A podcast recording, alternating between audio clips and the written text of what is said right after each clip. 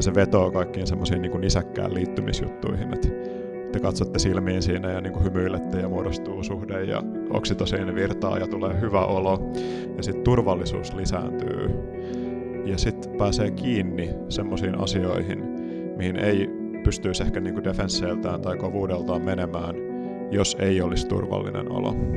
Ja... Tuossa on, mulla on pakko sanoa, että Sano. tuossa on nimenomaan musta siinä ytimessä siinä mielessä se, se turvallisuus ja yhteys ja se syli mahdollistaa sen, että sä otat kontaktia asioihin, että ei ole edes itse uskaltanut ottaa itsesi kanssa.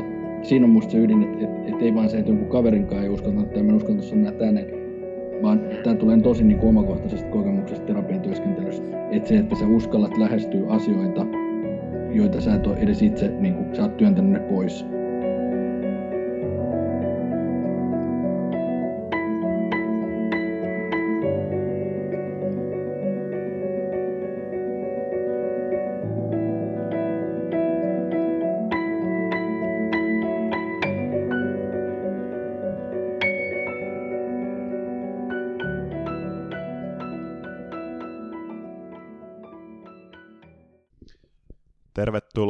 kuuntelemaan Mielestämme podcastin kuudetta jaksoa, joka on aiheeltaan Mindfulness ja meditaatio Questions and Answers jakso.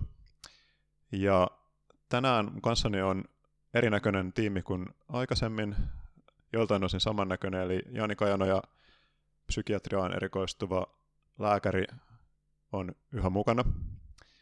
Mutta sitten Janin lisäksi meillä on tämä meidän niin sanottu yllätysvieras, jota musta tuntuu, että me ehkä vähän spoilattiin jo, että kuka se saattaa olla, mutta meidän yllätysvieras on Vilho Ahola, joka ehkä joku tietää Facebookista nimellä elintapalääkäri Vilho Ahola, jos mä muistan oikein. Joo, se on se mun profiilini siellä. Joo. Ja Vilholla on nykyään myös oma podcast. Oliko se nimi Tietoista tähtipölyä, muistaaks mä oikein? Joo, tämmöiseen jotenkin kosmiseen nimeen nyt päädyttiin, että tietoisuutta ja sitten se tähtipöly on vähän niin kuin materiaa ja mehän ollaan kaikki tähtipölyä. Me ollaan kaikki tähtipölyä. Joo. Ja sä oot töissä Kampin terveystalossa, teet siellä töitä työterveyslääkärinä, eikö niin? Joo, mä oon työterveyshuoltoon erikoistuva lääkäri ja unilääketieteeseen erityispätevöityvä lääkäri, eli yhden päivän viikossa teen unilääketiedettä koronaria uniklinikalla ja teen siihen erityispätevyyttä työterveyshuollon spesialiteetin taustalla, eli erityispätevyydethän, niin kuin ehkä Jani tietää, niin aina pohjaa johonkin erikoislääkäritutkintoon, mutta niitä voi suorittaa jo erikoistumisvaiheessa, niin, niin tämmöinen tupla, tupla profiili menossa. Ja, ja sitten mä teen myöskin ö, väitöskirjatutkimusta. Ö, se on niin kuin unilääketieteestä periaatteessa, mutta se on liikuntalääketieteen alla, koska se on urheilijamallissa tehdään ja semmoisesta urheilijatutkimuksesta. Että näiden, näiden teemojen parissa seksologia ja, ja, ja seksuaalilääketiede on semmoinen harraste sitten, että aika paljon tässä omalla vastaanotolla niitä potilaita hoidan ja, ja sitten kouluta ja luennoin. siitä mulla on niin sanottu eurooppalainen erityispätevyys, eli uh, Fellow of the European Council on Sexual Medicine, ja sitten mä oon kliinisen seksologian koulutuksen käynyt. Et periaatteessa niin kuin, mulla ei oikein ole semmoisia lisäkoulutuksia enää sen alalta tehtävissä, ellei sitten lähtisi niin terapiakoulutus tekemään. Terapeutti mä en ole, vaikka olen niitä opintoja jo aika monta vuotta itse asiassa kaikkea haalinut, mutta en ole nyt vielä terapeuttipätevyyttä tehnyt. Mutta aika, aika moninaisesti niin kuin kaikenlaista puuhailen tuolla niin kuin, ikään kuin just tämä elintapa nyt sillä lailla, sillä lailla, niin kuin sillä lailla ehkä kuvaa parhaiten. Ja sitten mä oon tykännyt sanoa, että mä oon niin kuin evidence-based tai näyttöön perustuvaa ää, kokonaisvaltaista lääketiedettä harjoittava. Kokonaisvaltaisella on vähän sellainen huono kaiku, että se on tuolla kaikenlaisissa huuhapiireissä ehkä vähän niin kuin vallattu se, se sana, mutta mun mielestä kaikki hyvä, semmoinen varsinkin tämmöinen yleis- tai perustason lääketiede, yleislääketiede tai työterveyspuolen puolen, tuota, perustason lääketiede pitäisi olla niin kuin määritelmällisesti holistista ja kokonaisvaltaista. Ja mulla on vähän se ajatus, että ei oikeastaan tarvitse lähteä huuhailemaan, koska meillä on niin kuin tutkittua tietoa kaikista näistä asioista mielestä ja unesta ja ravinnosta ja muusta niin paljon, että sielläkin riittää varsin paljon paljon puuhaa ilman, että tarvii lähteä mihinkään kovin, kovin tota, eksoottisiin juttuihin. Mm. Tuon tyyppistä, tyyppistä niin ammatillisesti puuhaan. Ja nämä, sun, nämä periaatteet, mitkä sä tuossa kuvasit, niin nämä on semmoisia, mitkä varmaan, mä tiedän omalta osaltani, että jaan aika pitkälle ja kuvittelisin, että ehkä Jaanikin tämä toisaalta kiinnostaisi tämmöisiin ehkä vähän esoteerisen kuulosiin asioihin, mutta sitten semmoinen tosi vahva evidence-based viritys ja kriittinen mielisen suhteen Että sitten lähinnä ehkä meidän erimielisyydet tulee siinä, että mikä on sitten evidence-based ja minkä laatusta evidenssiä se on.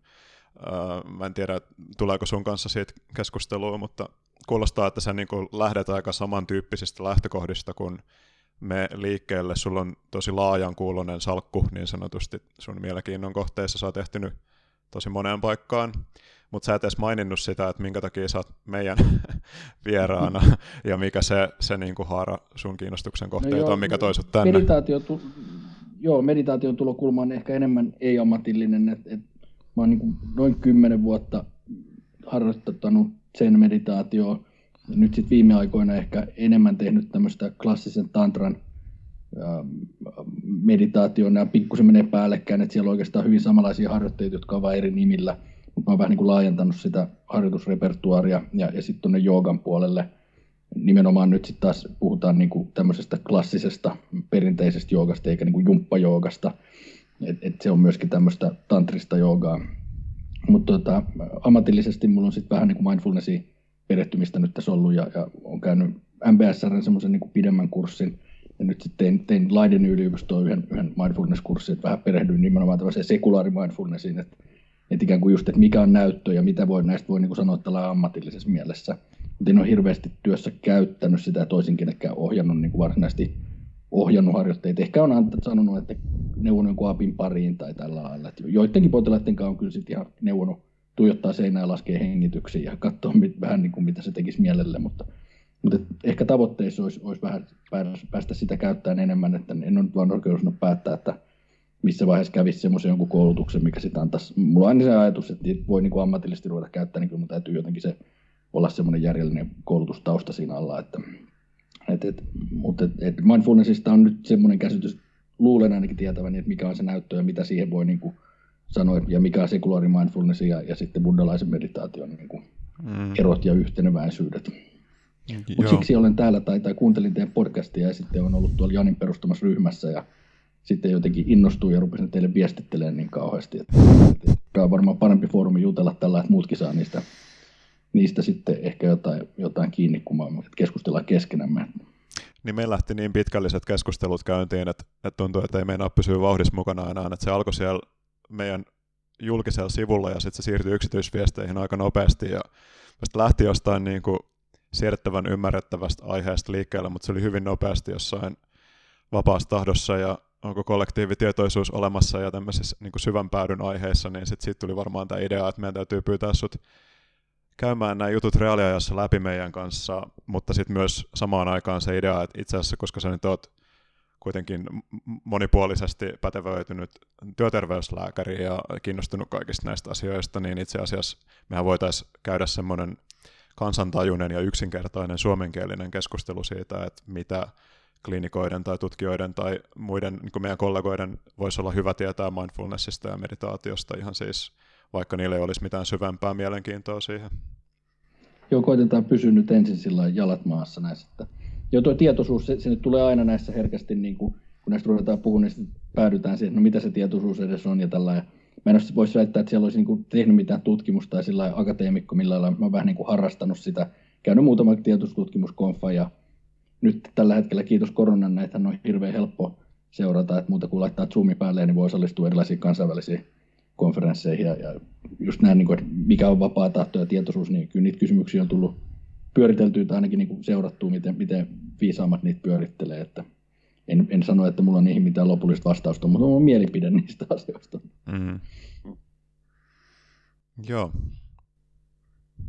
Jakson otsikko, kun on tällainen, niin pitäisikö meidänkin Oskari, mä en tiedä ollaanko me, ollaanko me puhuttu meidän meditaatiotaustasta ehkä siinä ekassa jaksossa, en muista me puhuttiin siitä silloin, mutta mun mielestä meidän olisi hyvä. Ja sitten tässä on vielä se, että siis tulee mieleen hauskana kuriositeettina, että mä katsoin mun kotisivujen metriikkaa tässä joku päivä, ja sitten mä katsoin, että mitäs hemmettiä täällä tapahtuu, että mun trafikki on kymmenkertaistunut yhtäkkiä, niin Vilho oli jakanut mun joku artikkelin Facebookissa, niin sitten mä oletan, että me saadaan varmaan tähänkin semmoisia kuuntelijoita, jotka ei tiedä meistä mitään, eikä ole kiinnostunut meistä, niin ehkä se on hyvä sanoa, että vähän, että mistä me tullaan. Tämä, tämä on nyt meidän puolella, että mä en tiedä, Vilho ei vissi julkaise itse tätä jaksoa vai julkaiseeko, mutta... Mä varmaan laitan tämän sinne sivuille. Kyllä se nyt sillä se oli pitkään niin kuin Suomen seuratuin lääkärisivusto. Nyt on Dr. Buddy on ollut niin kauhean aktiivinen, että, että, että, että, että Turku on painanut ohi tuhannella seuraajalle ehkä noin suunnilleen, mutta mulla oli 10 000 seuraajaa siellä on, että kyllä siellä mm-hmm. useimmin. Nämä on sellaisia kiinnostavia aiheita kyllä, että mindfulness on jotenkin, jotenkin kaikkien huulilla, niin mä luulen, että kyllä tämä, mm-hmm. kyllä tämä saa kuuntelijoita sieltä sitten, Joo. sitten varmastikin. Esittäydytään ja osallistutaan siihen, että nostetaan sut takaisin kärkeen sitten ei mulla ole sen, sen suhteen mitään ambitioita, että laatukor, laatukorvan määrä. Sä et ole huomannut mielen, mielenkiintoisia reaktioita tähän, että sä oot menettänyt sun position. okay, no. ei, ei, se, ei se ole tuottanut ehkä mitään sellaista ahdistusta. Mä, mä tunnen piston sydämessä, että mä oon ollut aika, aika vaisunut siellä, siellä foorumilla. Et jotenkin, ehkä toi niin on keskusteltu sosiaalisesta mediasta, että se, se tahtoo välillä viedä vähän liikaa aikaa ja, ja, ja niin sillä lailla ehkä pyrkinyt sitä rajoittaa sitten seuraajieni tappioksi välillä. Että. Mm-hmm. Okei. Okay. Tota, mä oon Oskari Lahtinen ja mä oon psykologi koulutukseltani ja mä oon väittelemässä nyt vuoden vaihteessa mindfulnessista juurikin ja myötätunnosta. Mä tutkin toisen asteen opiskelijoilta tai on tähän asti tutkinut mindfulnessin ja myötätunnon vaikutuksia hyvinvointiin, erityisesti mun itse kehittämän TITA-intervention kautta, joka on semmoinen kahdeksan viikon mindfulness-kurssi, mikä on nyt suurimmassa osassa Suomen toisen asteen oppilaitoksia, eli lukioissa ja amiksis saatavilla.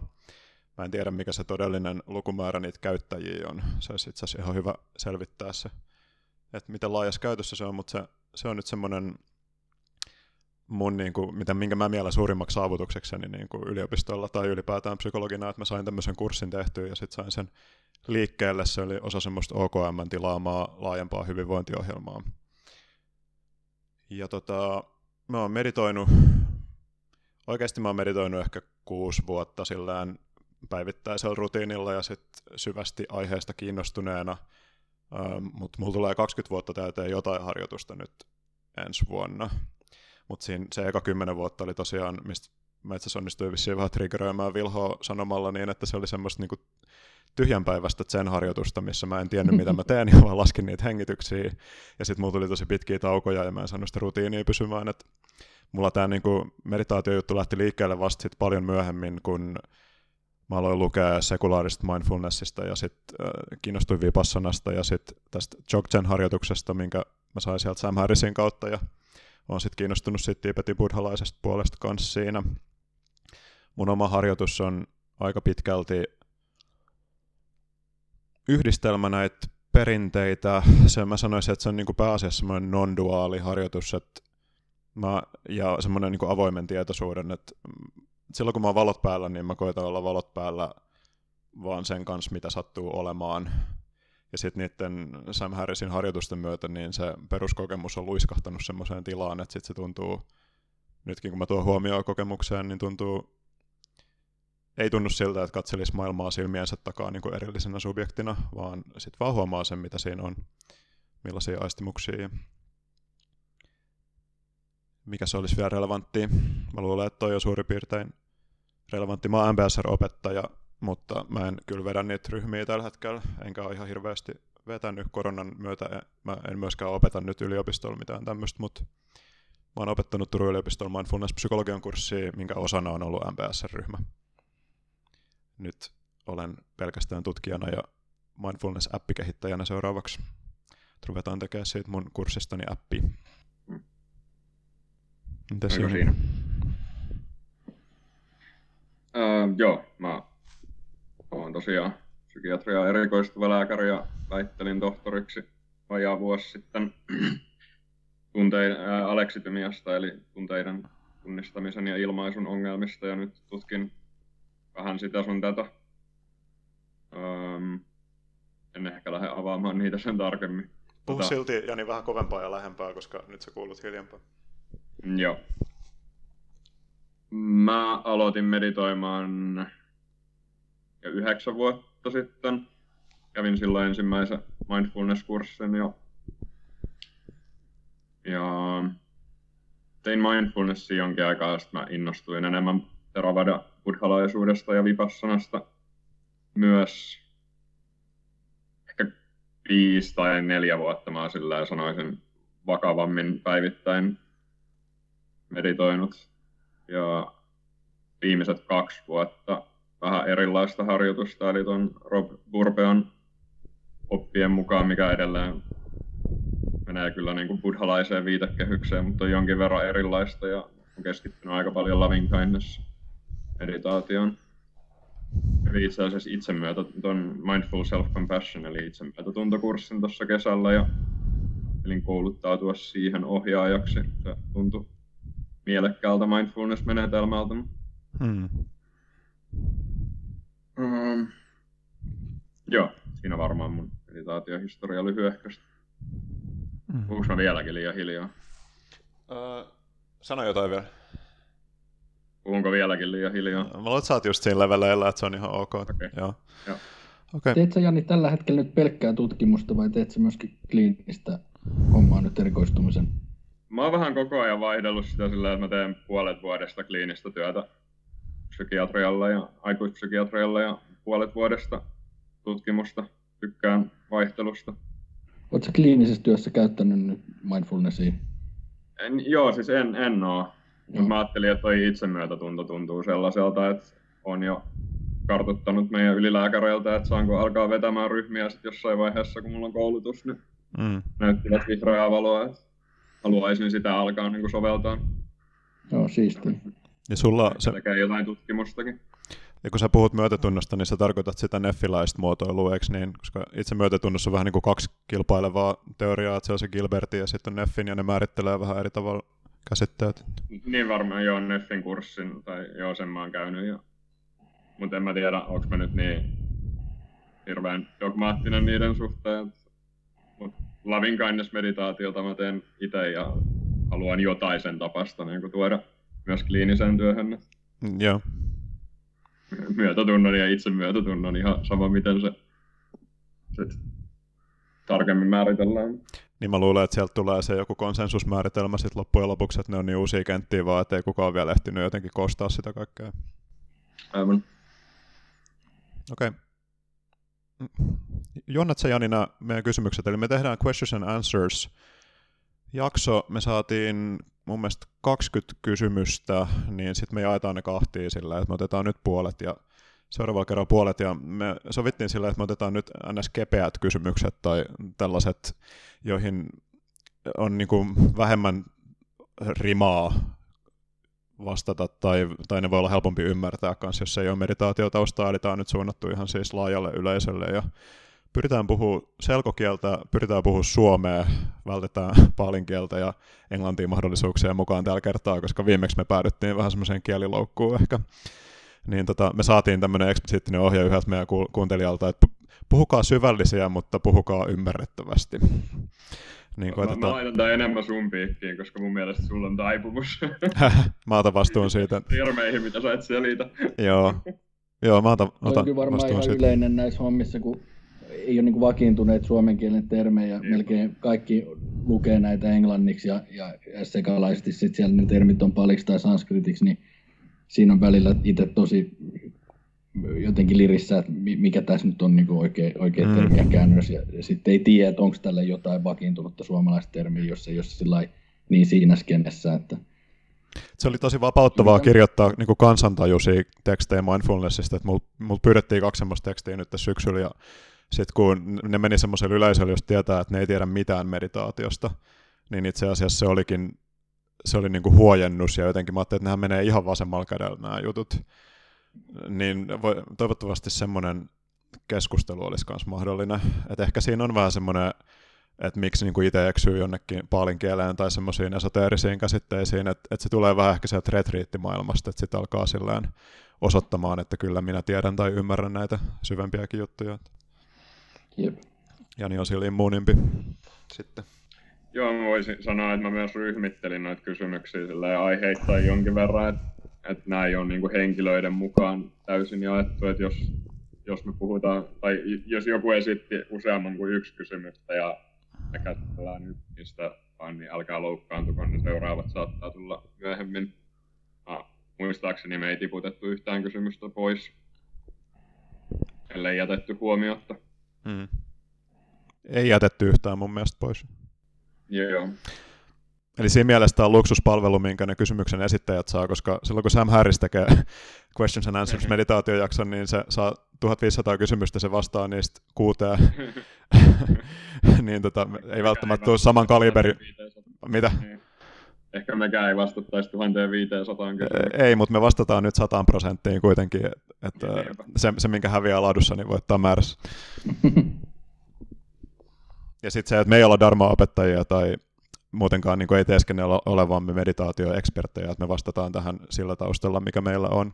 Että jos on tottunut semmoiseen niin kuin retriitin opettajahaastatteluun, niin tämä ei ole semmoinen tilanne, että me, me lähdetään nyt vastaan käytännössä siltä pohjalta, mikä meillä kullakin sattuu olemaan. Mm.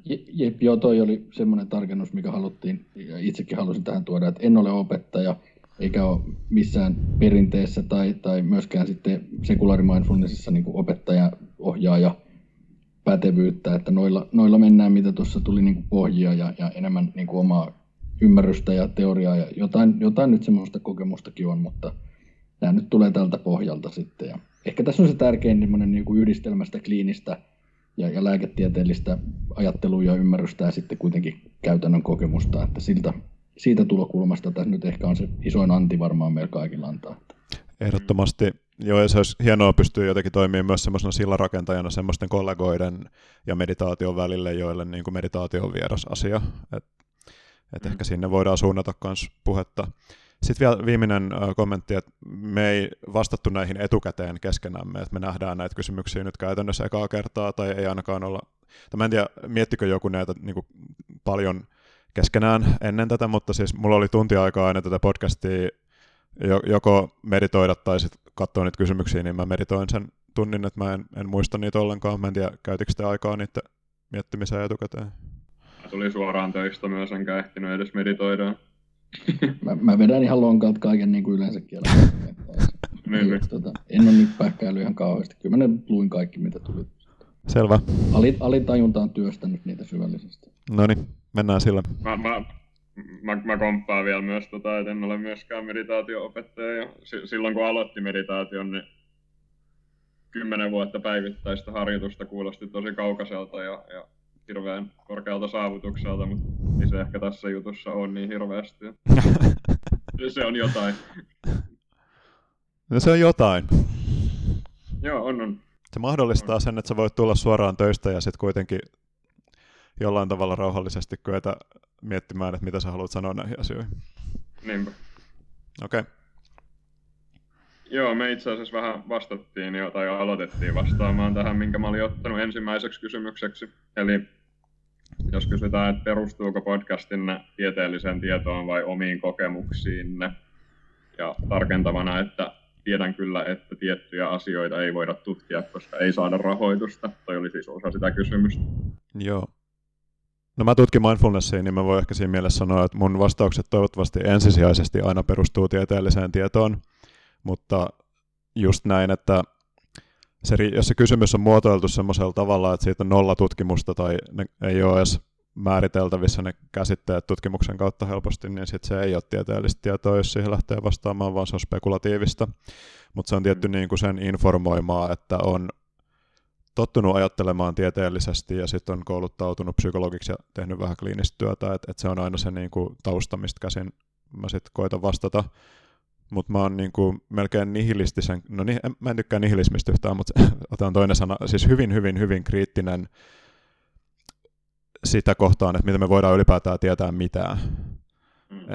se on se linssi, mistä käsi lähtee vastaamaan. Et en, en ole, mua harvemmin on syytetty mindfulnessin hehkuttamisesta missään ympyröissä, että enemmänkin päinvastoin on saattanut herättää niin kuin huomioon siinä, että ei suostu allekirjoittaa semmoisia itsestäänselviä väitteitä, mitkä perustuu vaikka yksittäisiin tutkimuksiin meditaatiotutkimuksessa.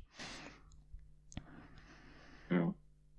Ja mäkin toivon, että se on joko itsestään selvää, että puhutaanko me omasta kokemuksesta vai tutkitusta tiedosta, ja ellei, niin sitten mä ainakin pyrin ehkä tarkentamaan. Mutta mä luotan siihen, että Oskarilla on, ja ehkä Vilhollakin on paljon enemmän tietämystä tota, tutkitusta tiedosta. Mä en ole sitä ihan hirveästi seurannut. Uh, mut, joo. en, en, en, en, väitä tietäväni enempää.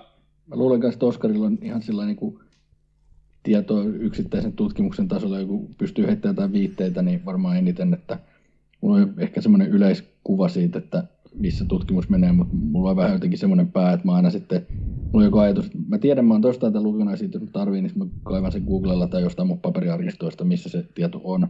Hmm. Mutta en usko, että tähän, tähän podiin nyt pystyn tästä heittämään aina viitettä jollekin, mutta sanon kyllä sitten, että perustuuko tämä johonkin ja voiko tästä hmm. ehkä mahdollisesti löytää jos tota on kiinnostunut tieteellisestä mindfulnessista, niin semmoinen kirja kuin Altered Traits ilmestyi pari vuotta sitten, missä ne koostaa kaiken parhaan mindfulness-tutkimuksen. Tietty tämän jälkeen on nyt tullut vähän lisää, mutta siitäkin kirjasta voisi sanoa, että vaikka sen niin kuin, tarkoitus on koostaa vahvin näyttö siitä, että mitä meditaatiotutkimus kertoo mistään, niin siinäkin kirjassa mä väittäisin, että suurin osa siitä sisällöstä ei ole lähdeviitteellisiä väitteitä tutkimuskirjallisuudesta. Että väkisin, kun tästä aiheesta... Vilho ehkä katkes meidän... Mitä? Vilho ehkä katkes nyt. Mä en ainakaan näe enkä kuule. Okei. Okay. Otetaan Vilho takaisin. No niin. Okei. Okay. Terveystalon vi- vierailijaverkko heitti mut pihalle, kun mä olin ollut niin pitkä. Okei. Okay. Tota, Mutta sä tipuit siinä, Saadaanko... kun puhuin siitä kirjasta varmaan Mä en tiedä tarkalleen sitä kohtaa, mutta mä voisin sanoa se lauseen loppuun, mikä siinä jäi kesken. Alright, joo. Eli se oli sit ma- te, toi, joo, te saatte jotenkin tuonne ehkä leikattua nyt. Sit. Joo, joo, joo. Se, meillä, meillä käy Alright. näitä muutenkin. Siis me, meillä on, on katkennut aikaisemminkin kesken. Okei, okay, eli, sitten vaan jatketaan. Okei, okay, eli olin sanomassa, että se, jos on kiinnostunut mindfulness ja meditaation tieteestä ja haluaa saada semmoisen niin yhteenvedon parhaasta tutkimuksesta 2017 mennessä, niin Goldmanin ja Davidsonin kirja Altered Traits on semmoinen, joka koostaa ne tutkimukset ja olin sanomassa siitä, että, että siinäkin kirjassa niin kuin lähdeviitteet tutkimusartikkeleihin niin ei ole se pääsisältö, vaan siinä on tosi paljon puhetta meditaatiosta ja mindfulnessista, mikä perustuu näiden henkilöiden kokemuksiin ja just vaikka niiden 70-luvun Intian matkoihin ja omaan harjoitukseen ja omaan semmoiseen niin kuin hiljaiseen tietoon psykologina tai tutkijana ja professorina ja kaikkea tämmöistä. Et me ei voida puhua sillä, että me lähden viitataan niin kuin jokaiseen asiaan, mikä me sanotaan. Mä huomasin, kun mä luin sun viimeistä blogitekstiä, että siinä kirjassa on myös ihan tutkimusväitteitä, mitkä on mun mielestä hiukan kyseenalaisia. Mikä se, se yksi oli tyyli, että 800 prosenttia enemmän aktiviteettia jossain, oliko se jotain myötätuntoa liittyvää? Mutta... Empatiaa joo. Joo, mä kyseenalaistan aika vahvasti, että miten tarkkaan voidaan mitata, että 800 prosenttia enemmän empatiaa tai... Joo, joo. Mutta ne, ne ei ole semmoisia väitteitä, millä mä niinku koittaisin perustella mitään jo, jollekin, niinku, jollekin henkilölle, jonka tehtävä on tehdä joku vastuullinen päätös vaikka. Että et on enemmän semmoista vaan, että et jos mun tarvii sanoa mindfulnessista tai tieteellistä, niin mä sanon, että et meta-analyyseistä me tiedetään, että se on tähän asti toiminut hyvin masennuksen ja ahdistuksen ja niin kivunhoidon osana, että siihen se näyttö käytännössä loppuu, koska ne, niin kuin ne parhaiten replikoidut ja niin kuin eniten tehdyt tutkimukset on psykiatrisilla outcomeilla, eli kärsimykseen liittyen. Että sitten jos on niin kuin tehty niitä, näitä aivokuvannustutkimuksia niistä jostain tibetin buddhalaisista laamoista, munkeista, niin ne otokset on ihan jäätävän pieniä ja niissä on kaikki ne ongelmat, mitkä aivokuvannustutkimuksessa ylipäätään on resoluutio ja P-arvoja ja kaiken tämmöisen suhteen, että, että ne on enemmän semmoisia suuntaan antavia, että jos jollain ilmenee jotain, mikä on ihan räikeästi erilaista kuin mitä on totuttu näkemään, niin silloin se on mielenkiintoista. Ja sitten siihen mm. pitäisi kohdentaa resursseja. Ja mä muuten arvasin kirjoittaessani sen kohdan kanssa, että Jani, ei, mulla oli joku sellainen, mä oon tottunut tässä vaiheessa, niin kun mä osaan internalisoitu Jani jotain, ja jos mä sanon jotain, mistä voi vähänkin mussuttaa metodologian tai jonkun puolesta, niin se hyppää sieltä. Yes. Tosi kiva ystävyys. Mä jotenkin ajattelen noista aivokuvantamisjutuista just vähän samalla lailla, että ne on ehkä korkeintaan semmoisia, mistä lähtee joku hypoteesi liikkeelle. Ja sitten osin semmoinen, mä tykkään hirveästi aina miettiä, että niin kuin mikä on subjektiivista, mikä on objektiivista, mikä niiden niin kuin, yhteys ja, ja niin kuin ehkä jossain tuossa keskustelussa tuli, että, että mä en tykkää ajatella, että ne on niin kuin kausaalisessa suhteessa, että objektiivista seuraa subjektiivinen, en ole emergentisti, ne on niin kuin mielen osalta, vaan ajattelen, että ne on niin kuin korrelaatteja, Eli toinen kuvastaa toinen toistaan, niin sitten että kun joku on ehkä sillä kovin jyrkästi materiaan kiinnitty ja, ja sillä materialisti, että, että ei, ei, pidä sitä minään, että joku sanoo, että musta tuntuu siltä tai, tai jotenkin, että tämä, tämä muuttaa mun subjektiivista kokemusta, niin sitten jos nähdään jossain, että joku amygdala on turvonnut kahdeksankertaiseksi, niin sitten se on semmoinen, mistä päästään niin keskustelussa eteenpäin, että hei, täällä näkyy niin kuin jotain ihan konkreettisia mm. muutoksia materian tasolla, ja sitten, eikö tämä ole mielenkiintoista, että näistä voisi vähän lähteä miettimään, mitä nämä voisi olla. Mm. Et, et, et, tämä on ehkä se niin kuin tulokulma mun mielestä noihin, että se aivokuvantaminen, niin kuin, tullaan siihen niin kuin tiedon luonteeseen, että minkälaista tietoa näistä asioista yleensä voidaan saada, niin se aivonkuvantaminen ikinä voi tavoittaa sitä subjektiivista kokemusta, mm-hmm. mutta se antaa ehkä jotain semmoista vähän osvittaa, että mitä siellä voisi tapahtua, mutta ne jotenkin, mulla on vähän kaksijakoinen suhtautuminen kaikkiin näihin neurobiologisiin tutkimuksiin näissä, että, että, että se vähän nostaa herkästi mun semmoisen niin punaisen valon, että nyt lähdetään niin kuin redusoimaan näitä juttuja. Että, että ainakin pitäisi muistaa se, että ei ne, ei ne siellä näy ne, näy ne tunteet koskaan. Mm. Joo, mulla on vähän sama, tai, tai todellakin sama, että ne on punaisia vaatteita mulle, mutta oli mun mielestä hyvin sanottu, Oskari, että se, että se on kiinnostavaa, ja se kertoo mm. niin kuin siitä, että mitä pitäisi ehkä lähteä. Toi, toi on kiinnostava tulos, mistä ne puhuu. Mm.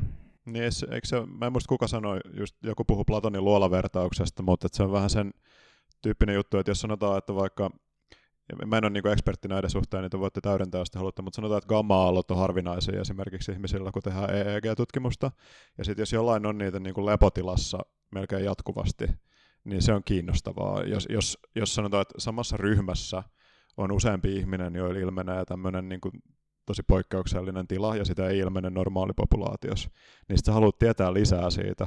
Eli Platonin luolavertaus siis niin, että et me ei sinä, jos me ollaan luolassa ja me nähdään vaan niin kuin sen luolan takaseinään heijastuva varjoleikki, niin me ei, ei nähdä sen luolan ulkopuolella ja me ei tiedetä, mikä siellä on ja mikä ne varjot muodostaa, mutta me saadaan kiinnostavaa informaatiota siitä, että mitä siellä ulkona on. Jos me nähdään vaikka, että siellä on kyykys olevan tiikerin varjo, niin se on meille tärkeää informaatiota, vaikka se ei olekaan se sama asia kuin se tiikeri siellä luolan ulkopuolella. Mm. Jep.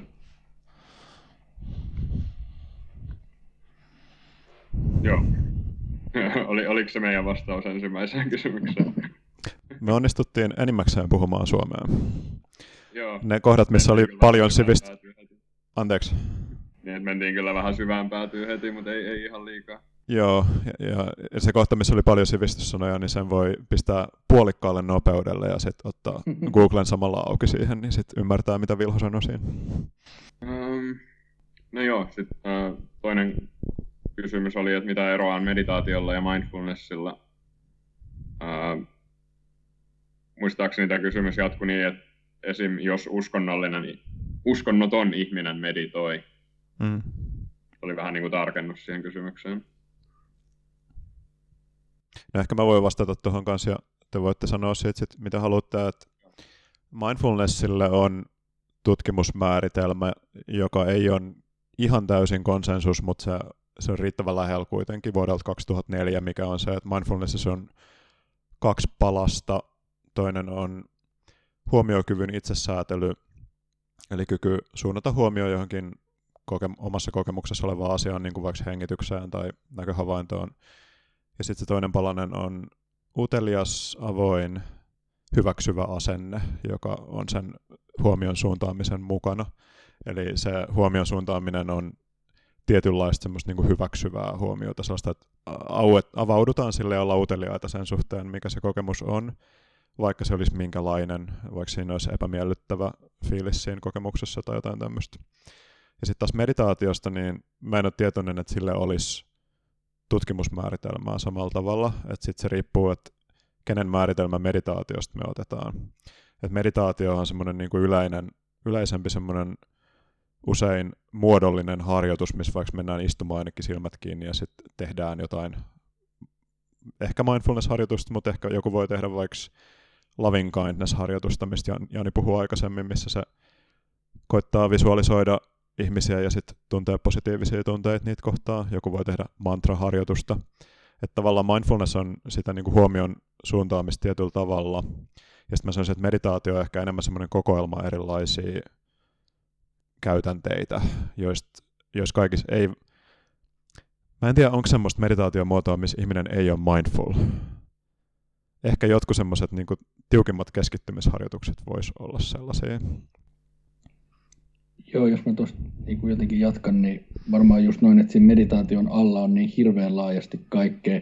Ja sitten sittenhän sitä osin, niin kuin se, se on vähän semmoinen niin kuin leijuva termi, että sitä osin käytetään asioista, joista varmaan kukaan meistä kolmesta, jos sitä että on edes on meditaatio, mutta just kun sit voi olla vaikka liikemeditaatio, missä sitten ei oikeastaan niin kuin tehdä mielellä, tai on se kehokin, kehonkin tuntemukset ja kehokin siellä mielessä, mutta joku voi sanoa, että tai chi on, on meditaatio, ja munkin mielestä se on meditaatio, mutta mut se on hyvin erilaista kuin sit mielellä tehtävä asia.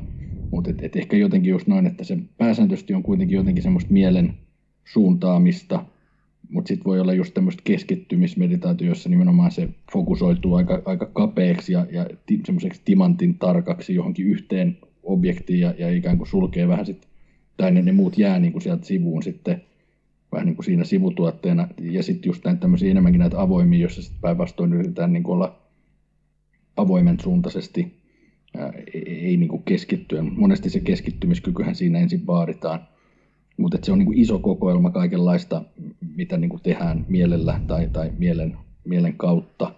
Ja, ja siellä on niin kuin hirveän erilaisia jutskia, ja osa voi olla vaikka just, voi olla äänikin mukana, just mantrameditaatio. Tantrisissa meditaatiossa on yksi tämmöinen niin kuin, uh, periaate tai, tai meditaatiosta tai, tai rituaaleissa, ne on vähän niin kuin samoja asioita siellä, että siellä saatetaan yhdistää just hirveän montaa eri, eri asiaa, että siellä on liike ja ääni ja visualisointi ja, ja ikään kuin siinä on niin semmoinen, miten sitä on teoreettisesti pyritty niin kuin hahmottaa, että, että on helpompi ikään kuin saada se mieli ja, ja, ja kehomieli niin kuin jotenkin keskittyy ja asettuu johonkin asiaan, mitä enemmän me annetaan sinne niin kuin niitä elementtejä, sitä vähemmän on tilaa mulle, mulle hörhöilylle. Et, mm-hmm. et, niin kuin moni, ehkä meistä ainakin kaikki on huomannut, että jos vaan just keskittyy siihen hengitykseen, niin sinne mahtuu vielä aika paljon sitä muuta tauhkaa niin kuin aika nopeasti ihminen pystyy monia ajamaan niin, että pystyy laskemaan sitä hengitystä, silti pystyy kelailemaan kaikenlaista.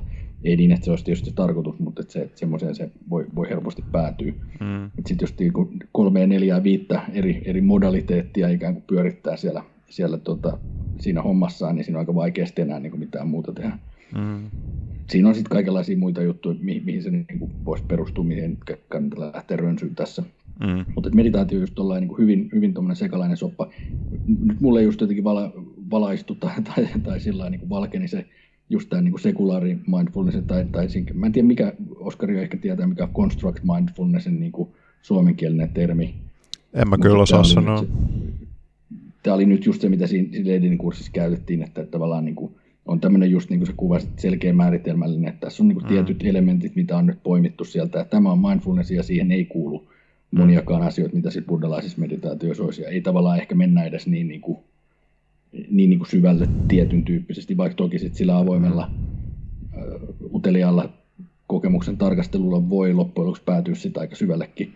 Se, se on ehkä mm. yksi, mikä, tästä tämä on taas myös kiinnostava kuulla Oskarin näkemys, että, että, että mikä on se niin kuin akatemian tämänhetkinen vastaus siihen, että, että mitä sitten, kun ihmisillä rupeaa tulemaan niitä isompia kysymyksiä siellä mm. sitten, jos, jos siinä etenee siinä mindfulness-harjoituksessa yhtäkkiä onkin sillä että no mikä tämä mieli nyt sitten on, tai, tai, mm. tai tulee joku mm. tämmöinen niin kuin, ähm, ei-itsen tyyppinen kokemus tai jotain muita, niin siinä vähän akateemikot sitten ikään kuin joutuu vähän niereskeleen, että mm. ei, ei, ei, ei ole niin semmoista valmista pakettia, että ota tästä, vaan sitten niin helkästi joudutaan kuitenkin toteamaan, että tässä joudutaan nyt palaamaan sinne buddhalaiseen filosofiaan, mm. että sen, sen äärelle, mutta se on, se on vähän semmoinen niin kiusallinen, kiusallinen osuus mun mielestä mindfulnessia. Tässä... Se menee ihan hyvin, jos vaan teet sitä kahdeksan viikkoa, sä et päädy niin syvälle, mutta sitten jos sä päädyt tekemään sitä neljä vuotta, niin sitten sieltä saattaa tulla semmoisia juttuja, joihin sitten ei MBSR-ohjaajalla onkaan antaa niin semmoista evidence-based vastausta ehkä. Mulla on semmoinen olo, että me tanssitaan tässä niin kuin uima-altaan syvän päädyn laidalla koko ajan. ja siinä tässä on vaara liukastua. Mä luulen, että tosta saattaa tulla niissä kysymyksissäkin, mitä sä sanoit äsken. Uh, mutta, varmaan mennään sinne myöhemmin. Mutta siis täältä matalasta päädystä semmoinen huomio, että sen takia me puhutaan mindfulnessista, että näillä käsitteillä ei ole kauhean hyviä suomennuksia, että ei ole mm. semmoista niin kuin, uh, mainstream suomenkielistä mindfulness-tutkimusta tai kirjallisuutta, missä kaikki olisi suomennettu niin, että jokaisella olisi samat termit käytössä, ja mä, mä ainakin luopunut itse sanasta tietoisuustaidot ja alkanut puhua vaan mindfulnessista tällainen niin kuin anglistisesti. Mm mä oon jotenkin yrittänyt sitä tietoistaitoa käyttää just sen takia, että se ei tuntuisi niin, niin kuin jotenkin pelottavalta ja jännittävältä, mutta, mutta että, tota, et ehkä just tehdä siitä sillä helpommin lähestyttävää aihetta. Jopa sitten sillä että sit varsinkin kun on puhuttu jostain tantrisista harjoituksista, niin sitten on niin kuin ollut vielä helpompi pehmentää, että nämä tämmöisiä, niin kuin, ja tietyt tantriset harjoitukset tehdään niin kuin suhteessa toiseen ihmiseen, että nämä on tämmöisiä mm. niin kuin, uh, ihmissuhteen suhteen tietoisuustaitoja, mutta sitten mennään jo semmoiseen, että yrittää niin tosi tosi paljon kääntää sitä suomeksi sillä vähän ehkä sillä yksinkertaista ja vesittää, että se on helpommin nieltävissä.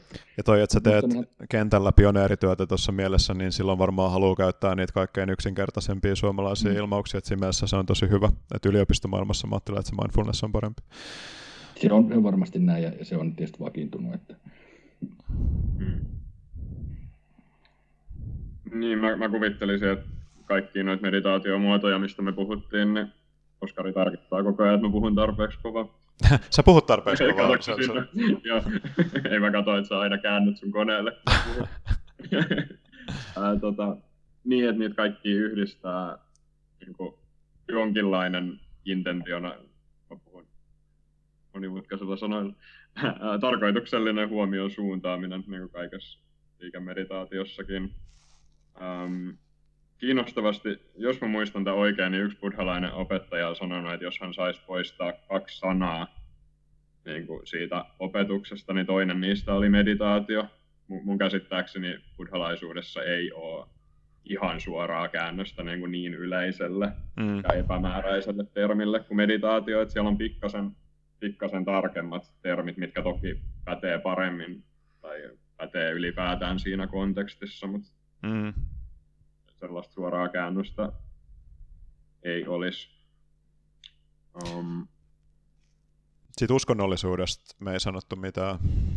Joo, saanko mä aloittaa tuohon? Joo. Tota, mä, mä siis sitä, mun piti sanoa tuossa esittelyssä jo, mutta mä unohdin, että mä en yleensä kutsu itseäni buddhalaiseksi, mutta joku muu voisi kutsua kyllä ihan ok sen kanssa. Joskus mä kutsun tietyille, tietyille ihmisille, että mä koitan vähän välttää sitä uskonnollisuuden leimaa, mutta joidenkin mielestä mä varmaan on, on kyllä uskonnollinen, että se, se riippuu, mulle, mulle ei ole ihan täysin selvää, että mitä, mitä kukin sillä tarkoittaa, niin sen takia mä vähän koitan, koitan vältellä sitä aihetta. Um, mutta et mulle, mulle buddhalaisuus ei ole mikään sellainen, niin kuin,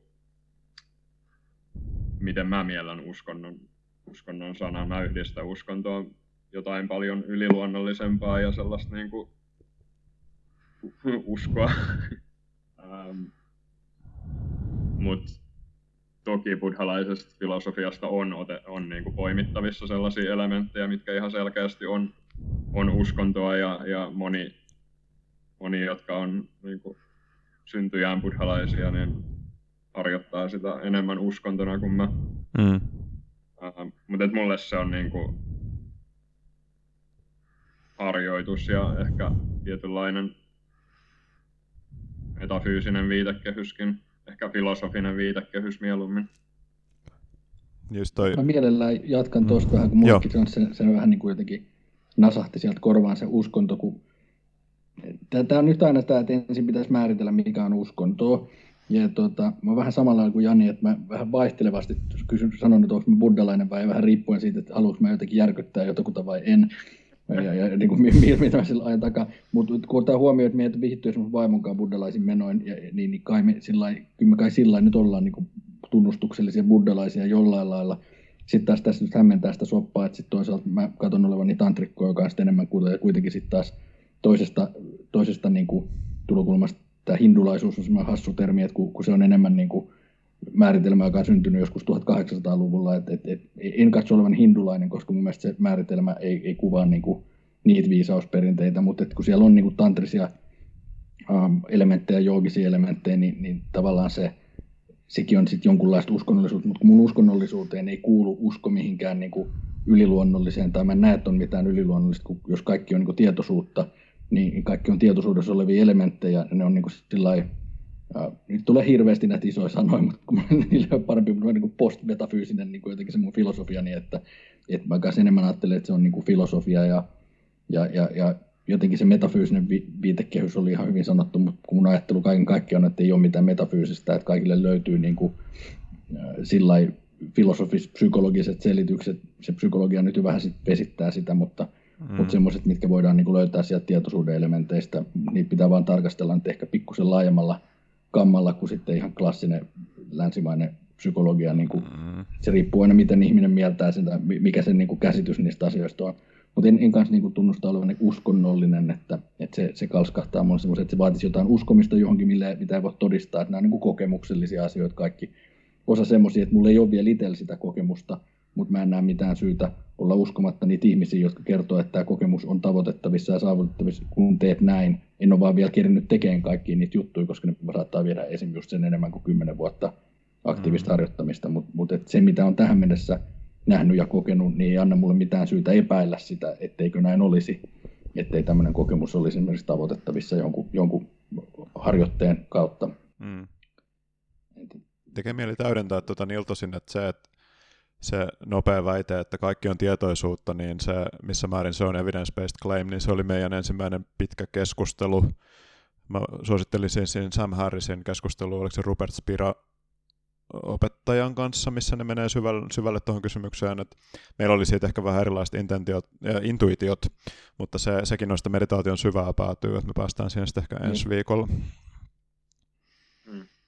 Tuosta uskonnollisuudesta vielä se, että, että niin kuin mindfulnessin sinällään voi poimia kokonaan uskonnosta pois ilman, että tarvii uskontoa mihinkään. Että jos määrittelee sen vaan noiden kahden komponentin kautta, mitkä mä sanoin aikaisemmin, huomio itsesäätely ja utelias, avoin, hyväksyvä asenne siihen huomioon, niin sillä ei ole mitään tekemistä minkään uskonnon kanssa. Mutta samaan aikaan mindfulness on uh, Noble Eightfold Path, mikä se on suomeksi kahdeksanosainen polku. Joo. Buddhalaisuudessa se on se seitsemäs elementti siellä, että se on niinku keskeinen osa Theravada buddhalaisuutta ja varmaan niitä muitakin buddhalaisuuksia, niin se korreloi uskonnollisuuden kanssa. Että sit se on esiintynyt, se on yhteisesiintynyt semmoisissa paikoissa, missä ihmiset uskoo jälleen syntymään ja nälkäisiin kummituksiin ja kaikkeen tämmöiseen, mitä buddhalaisuudesta löytyy. Buddha ampuu huokosistaan tulta ja vettä ja tämän tyyppistä, että että se niin kuin assosiaatio on musta ihan validi, että mindfulness on suurimman osan historiasta ollut uskonnollisessa kontekstissa, mutta mindfulness sinällään ei ole millään tavalla uskonno, uskonnollinen, ja MBSR, mikä on niin kuin länsimaisessa kliinisessä kontekstissa sairaaloissa tarjolla, niin se on, kaikki sen sisällöt on muotoiltu täysin ateistisesti tai uskonnottomasti, että se viittaa pelkästään länsimaiseen tieteeseen, vähän se luetaan jotain runoja, mutta nekin on sekulaareisiin mielessä, että ne ei oleta yliluonnollista uskomusta. Sitten vielä viimeisenä toi, mitä Vilho sanoi siitä, että, että mitä sitten kun sun kokemus viekin yllättävään paikkaan mindfulness-harjoittajana, että sitten se yhtäkkiä alatkin huomata, että että niin, että silloin kun mä itse asiassa kiinnitän huomioon tässä ja nyt mun kokemukseen ja ei ole semmoista tarinaa vaikka Oskariudesta, että Oskari menee ja Oskari tekee tätä ja mä oon tämmöinen ja tämmöinen, niin jos, jos se puuttuu, niin sit mihin itse asiassa perustuu se kokemus siitä, että on olemassa joku minuus, vai onko se vaan jotain, minkä tuottaa sitten semmoiseksi niin kuin kertomukseksi selittämään omaa elämää, ja sitten kun sit, sitä ei tuota, niin sitten ei olekaan välttämättä enää kokemusta siitä, että olisi mitään semmoista minuutta. Niin tämmöinen kokemus varmaan voidaan kokea monella eri tavalla, että, että jotkut, jotkut kokee, tämä on aika yleinen kokemus, mikä tulee meditoijille jossain vaiheessa sitten muutaman har, tuhannen harjoitustunnin jälkeen ehkä, niin jotkut kokee sen epävakauttavana ja voi mennä vaikka psykologille sen seurauksena, jotkut kokee sen vapauttavana, sitten kaikkea siitä välistä. Ja sitten on pieni joukko ihmisiä, joilla menee rakenteet rikki sen takia. Ja ne on, näitä on alettu tutkia äskettäin. Ja suurin osa semmoisista niin tosi hankalista kokemuksista näihin liittyen on yleensä intensiivisen retriitin kontekstissa. Et mä en tiedä, kuinka moni ihminen on onnistunut vaikka Headspace-appia tai Waking Up-appia käyttämällä epävakauttamaan itsensä pysyvästi. Varmasti heitäkin on, mutta se on todella pieni osuus kyllä. Sitten lähinnä se, että mitkä tieteelliset narratiivit tässä vaiheessa tulisi kyseeseen, niin siinä on pakko mennä sitten mielenfilosofian puolelle melkeinpä ja tietoisuustutkimukseen. Mm. ja neuron puolelle, mutta se on ehkä sitten sen verran lastenkengissä, että sieltä ei saa välttämättä hyviä tarinoita moneen näistä asioista, että että tota se, menee poikkitieteelliseksi ja on vain joitakin ihmisiä, jotka tuottaa niin kuin selkeät tekstiä tästä aiheesta tällä hetkellä. Mm. Tämä olisi vastaukseni. Mulla oli, tä, mulla oli tästä semmoinen niin kuin jännä, just kun mä kävin sen mindfulness-kurssin ja, ja siinä niin kuin ainakin tämä, tämä opettaja, siis yliopistoprofa, niin tota, hyvin kuvasi sitä, että mindfulnessiin ei kuulu se no selfie, että sitä niin kuin mitenkään lähettäisiin erityisesti ajamaan tai, tai pyrkiin siihen, mutta, mutta se tietysti joskus sieltä hupsahtaa. Mutta tota, mä, mä olin yhdessä semmoisessa mikä sitä on hyväksymis- ja omistautumisterapiakoulutuksessa. Ja sitten jostain syystä vetäjä niin kuin veti semmoisen hyvin, aika lyhkäisen, mutta semmoisen, niin kuin mikä vastaa ehkä tämmöistä pointing out-tyyppistä harjoitetta, että, että vähän niin kuin puhuttamalla tai, tai hypnoosikoulutuksen käyneen näin, että ehkä siinä oli vähän sen sugestio mukana, mutta just purki tätä, että jos se tuossa sun nimessä, niin mikä se tuota pälä Ja sitten päädyttiin semmoiseen aika nouseffin niin kokemukseen. Nyt on pakko sitten kyllä tuota... hidastaa sua, koska mä en usko, että meidän yleisö pysyy mukana tässä kuvauksessa. Pointing out-harjoitus okay, ja, joo, ja sitten... Tiibetin mm. buddhalaisuudessa ainakin on, on, on semmoinen tapa, että opettaja saattaa just tällä puhuttamalla johdatella tämmöiseen ei-minuuden tilaan tai kokemukseen hyvin varhaisessa vaiheessa, ikään kuin antaa sen, antaa sen niin kuin fiiliksen siitä, että tämä olisi nyt vähän mitä niin tavoiteltaisiin, ja, ja, ja, ja, sitä kautta sitten on ehkä helpompi lähteä sitä harjoitusta tekemään. Mä jotenkin niin kuin näen, että se on, se on aika selkeä niin kuin ilmiönä, miten se, niin kuin, ei, ei, siinä ole mitään kummallista mun mielestä sit, niin kuin sugestion kautta, mutta mä en näe, että se on niin kuin sugestio sillä lailla, että se on jotenkin epätodellinen hmm. asia, vaan että henkilö, jolla itsellä on se kokemus, niin pystyy sen hyvinkin välittää. Sitten tästä tulee vielä varmaan jotain peilisoluja ja tämmöisiä mm. selityksiä. Mutta ja, tota, hei, mä sanon tuosta vaan nopeasti, siis sorry, point, anteeksi, no, mä en halua siis pudottaa sua tuosta ajatuksesta, mutta vaan to, nopeasti no. tuohon, ettei se huku, että tämä pointing out-harjoitus, mä oon kokenut itse, että se on ollut mulle aika mullistavaa tehdä tämän tyyppisiä yes. harjoituksia, ja, ja jos haluaa niistä täysin sekulaarit muotoilut, niin Sam Harrisin Waking Up App on yksi iso pointing out-harjoitus, mikä, mikä on koristeltu kaikenlaisilla muilla jutuilla, ja sitten on tämä tota, Uh, Jani, muistaakseni sen tyypin nimeä, kenestä me keskusteltiin viimeksi? Kelly. Lock Kelly, joka on kirjoittanut pari kirjaa tästä aiheesta. LOCH, Lock Kelly, joka se, se on siinä Sam Harrisin appillakin, mutta se on puhannut itsenäisesti vielä pidempään näitä, että se kävi 80-luvun alussa siellä Rinpoche-opettajilla siellä Dzogcheni pointing outtia oppimassa ja on mun mielestä har- ehkä muissakin perinteissä harjoittanut, niin ne on täysin sekulaarit, että ne, ne ei tee mitään semmoisia niin jargon buddhalaisia viittauksia. Okei, okay, nyt voit jatkaa. No, tässäkään, tästä, tämäkin oli ihan täysin sekulaari setti, että tämä oli niin psykoterapia-koulutus, mutta se oli musta vähän yllättävää, että et, et jostain syystä vetäjä katsoi tarpeelliseksi lähteä tämän niin vetään siihen aika lyhyen koulutuksen osaksi. Ja, ja tota, just mä olin musta vähän niin kuin ristiriitainen sen kanssa, että kun ei se, se pitäisi olla siinä mindfulnessissa tai, tai hotti- tai aktiterapiassa mitenkään keskeinen. Ehkä hän halusi tämmöisen kokemuksen ja, ja sillä niin jotenkin motivoida ihmisiä. Mutta siinä ryhmässä oli yksi ihminen, joka selvästi humpsahti siinä aika sit syvälle. Ja, ja, ja hänellä oli just niin kuin, tuli tämmöinen aika voimakas jotenkin destabiloiva kokemus, että hän hätääntyi siitä aika paljon, että no mikä mä sitten olen ja kuka mä oon ja mitä täällä tapahtuu. Ja, mm. ja, ja se oli musta vaan semmoinen niin kuin, jännä jotenkin sillä ilmiönä, että kun ei tämän nyt pitäisi olla kovin keskiössä, niin mä en ainakaan nyt, nyt jälkikäteen siitä aika pitkään, kun mä olin siinä, niin on miettinyt, että oliko se kauhean viisas veto välttämättä nyt vetäjältä lähtee niin kuin hyvin lyhyessä koulutuksessa niin, niin tuntemattomalle ryhmälle, niin, niin lävättään tuommoista, koska se pointing out on niin kuin aika dynamiitti, se saattaa jollekin osua tosi hyvin jo, jostain syystä ja riippuen tietysti niin kuin kaikista vetäjästä ja, ja kohteesta ja muusta, mutta se olisi musta selvästi semmoinen, että se vaatisi sen, että sitä pystyy sitten käsittelemään sitä kokemusta aika paljonkin. Ja just niissä uskonnollisissa tilanteissa niin sitä edeltää niin kuin alustavat harjoitukset, että ne, ne ei päästä sinua opiskelemaan niitä ennen kuin sä oot ansainnut ties sinne jotenkin, ja just tämä Kelly esimerkiksi on psykoterapeutti, että mä luulen, että, että sillä on merkitystä, että kuin sensitiivinen henkilö sulla on siinä, ja pystyykö se vakauttamaan sit ihmisiä, jos tulee tämmöistä, mutta mä en silti usko, että on se niin kuin tyypillinen kokemus, että mä luulen, että on joitakin ihmisiä, jotka on kanssa alttiita niin kuin keikahtamaan pois tasapainosta muistakin ärsykkeistä, eikä pelkästään tosta, mutta varmasti niin kuin tämmöistä ihmistä ei halua tuoda tämmöiseen tilanteeseen tietenkin. Joo. Ei, ei missään nimessä tyypillinen, mutta sitten mä ajattelen just suggestion kannalta, että jotkut on sugestio herkkiä, mikä varmaan tuossa niin jotenkin lisää sitä herkkyyttä tuohon mennään, että jos se vetäjä on, jos hänellä on itsellä niin kuin hyvin se kokemus, niin silloin hän pystyy sugestiollisen tai ikään kuin välittämään sitä niin kuin aika herkästi ja sitten viemään siihen just, että musta se oli vaan harkitsematon ehkä nyt nykyään, kun mä ajattelen, että lähtee ryhmälle, joka on siinä kaksi päivää, niin, niin ohjaan toi ennen lounastaukoa ja, ja sitten mm. joku lähtee sitten sillä kaikki, kaikki niin kuin kokemusmaailman mullistuneena, niin, niin se ei ehkä palvellut mitään. Kyllä. Ja niin, niistä kysymyksistä, niin t- me, t- tässä on niin suora siirtymä yhteen niistä, mä en tiedä kysyksä sen seuraavaksi, mutta tässä mainittiin nyt hotti ja buddhalaisuus ja sekulaarit terapiat, niin se, minkä mä laitoin ihan viimeisenä, niin siinä oli nämä kaikki elementit mun mielestä. Okei, okay, mä haluaisin vielä, tai siis, niin, äh, Sano vaan. Sen. Mä en tainnut ottaa, mutta mä haluaisin vielä kertoa tästä kaksi pointtia. Joo. Uh, niin mä haluaisin sanoa tuosta buddhalaisuuden puolustukseksi.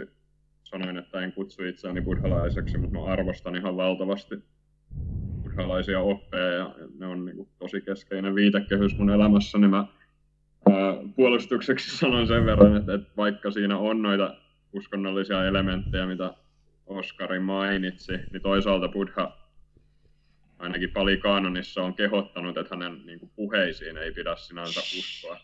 Kutsuu, kutsuu kokeilemaan ja, ja kokemaan sitä itse, mm. meditaatiovaikutuksia.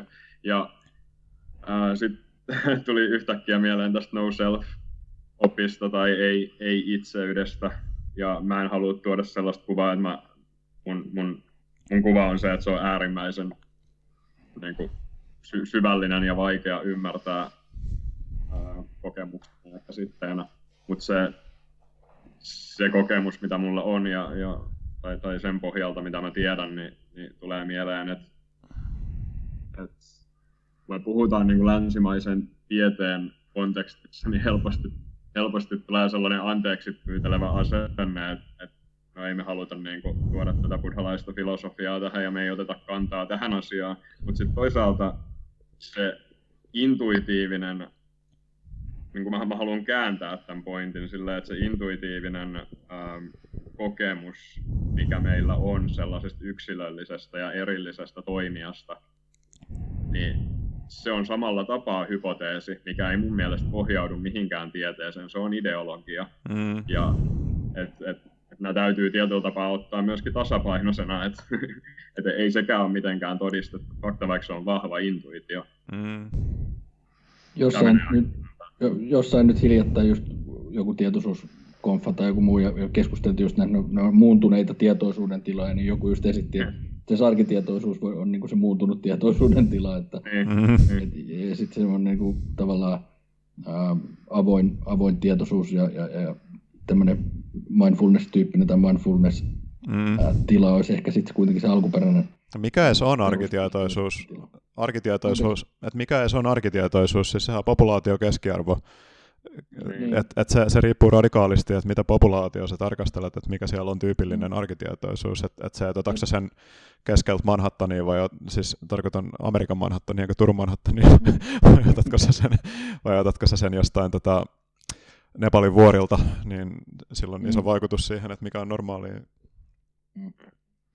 Ja sitten tuosta, niin minuus tai, self käsitteenä, niin senkin voi määritellä niin monella eri tapaa, että, että se, että mitä me sanot, mistä me puhutaan, kun me sanotaan no self niin psykologian kontekstissa, on niin kuin radikaalisti erilaista riippuen siitä määritelmästä, että jos siihen lukee jotain semmoisia ihan niin kuin melkein tiedostamattomia semmoisia kognitiivisia perustoimintoja tai jotain, jotain tällaisia aivotoimintoja, niin, niin silloin ei niistä luovuta meditaatiossa. Että kyllä se niin kuin jotain semmoista autobiografista tapahtuu varmaan koko ajan että mm. et se niinku no self, mistä mä ainakin puhun, niin se on vaan semmoisen niinku tarinan tasolla, että et onko itsellä semmoinen aktiivinen uskomus, että on olemassa joku semmoinen niinku oskarius, vai onko se vaan tarina, että onko se vaan niinku semmoinen käsite, minkä mä muodostan selittämään omaa elämääni silloin, kun mä olen samastunut ajatuksiin ja uskon siihen, että on olemassa joku pysyvä kokonaisuus.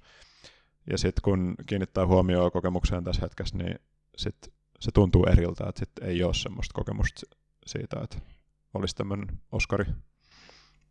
Mulle, mulle ehkä se on, niin kuin menee vähän syvemmälle. Mä sanoin, että se mun oma kokemus on ollenkaan niin diippi, mutta niin kuin se niin kuin jotenkin luulo ja käsitys siitä on se, että siinä olisi niin kuin voimakkaammin vielä se oikeasti se subjekti ja objektin äh, kokemus niin kuin, äh, hälventynyt ja kadonnut, että se on semmoisia, mitä on ehkä jonkun kerran joskus tavoittanut itse jossain omassa harjoituksessa – et, et siellä niinku ihan tosiasiallisesti on niinku mahdoton terottaa, että mikä nyt on minä ja mikä toi seinä, että et, et, et se tavallaan se kokemus olisi, olisi kuitenkin, mutta mut mä en tiedä, onko tämä nyt sitten vaan mun, mun ajatus ja onko se buddhalainen niin määritelmä nouselfille ikään kuin sitten lähempänä tuommoista vähän, vähän niin kuin köykäisempää sillä lailla. Joo, ei siis toi... toi...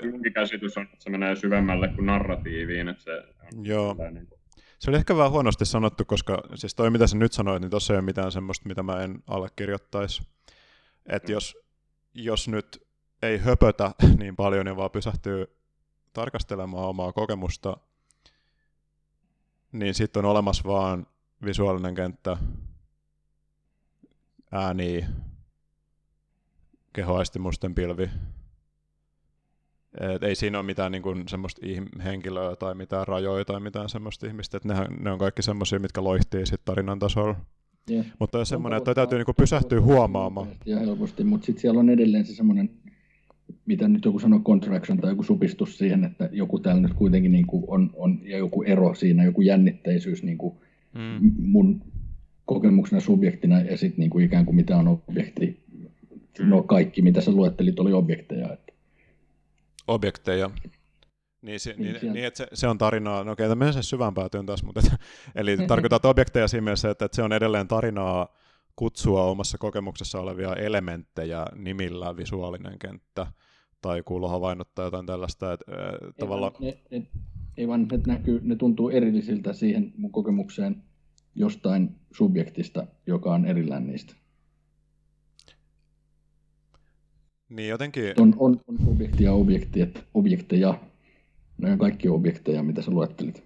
Mä en halua jäädä jumiin, jumiin tähän asiaan, ei, ei, mutta et, ei, et, mulla on ehkä semmoinen tota, pieni huoli ehkä, että tässä saattaa hukkua niin kuin, kie, kielen tasolla jotakin, siis semmoista, että se, se on vaikea välittää niin kuin puhumalla suomen kieltä, mikä oma kokemus on.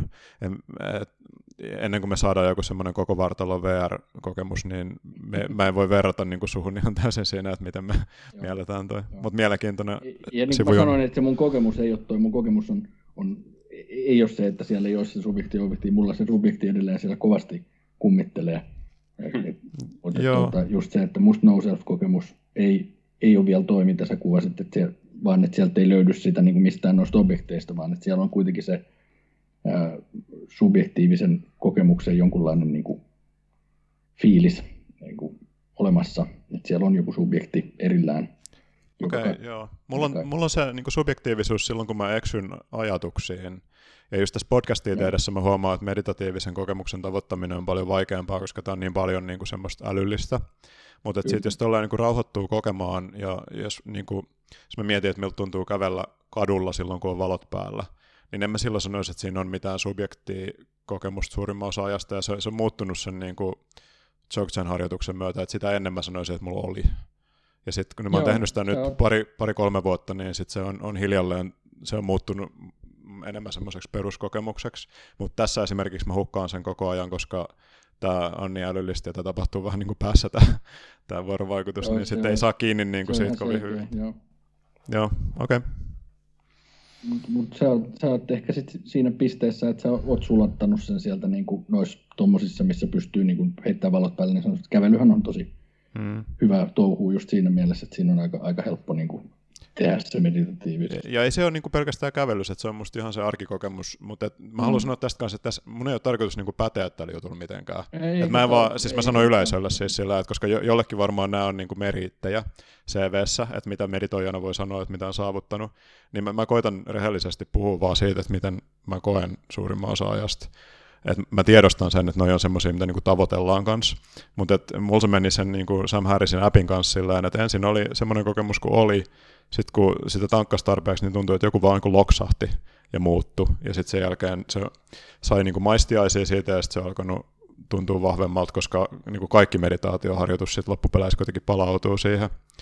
Niin sitten jos meditoi tunnin pari päivässä, niin sit, kyllä se, niin kuin se, mitä sä teet koko ajan uudestaan uudestaan, niin kyllä se jotenkin sitten jykevöityy. Mutta sitten toisaalta mä oon tietoinen siitä, että et todennäköisesti en mä niin kuin kaikilla tasoilla tiedä, mistä mä puhun, ja mä oon niin kuin kykeneväinen itsepetokseen ja ymmärtää asioita väärin ja kaikkea semmoista. Että jos, jos tämä niin pari vuoden päästä kuulostaa hölmöltä, niin en mä siitä niin kuin sillä yllättyisi myöskään. Että ei ole tarkoitus väittää mitään semmoista, mitään fancy.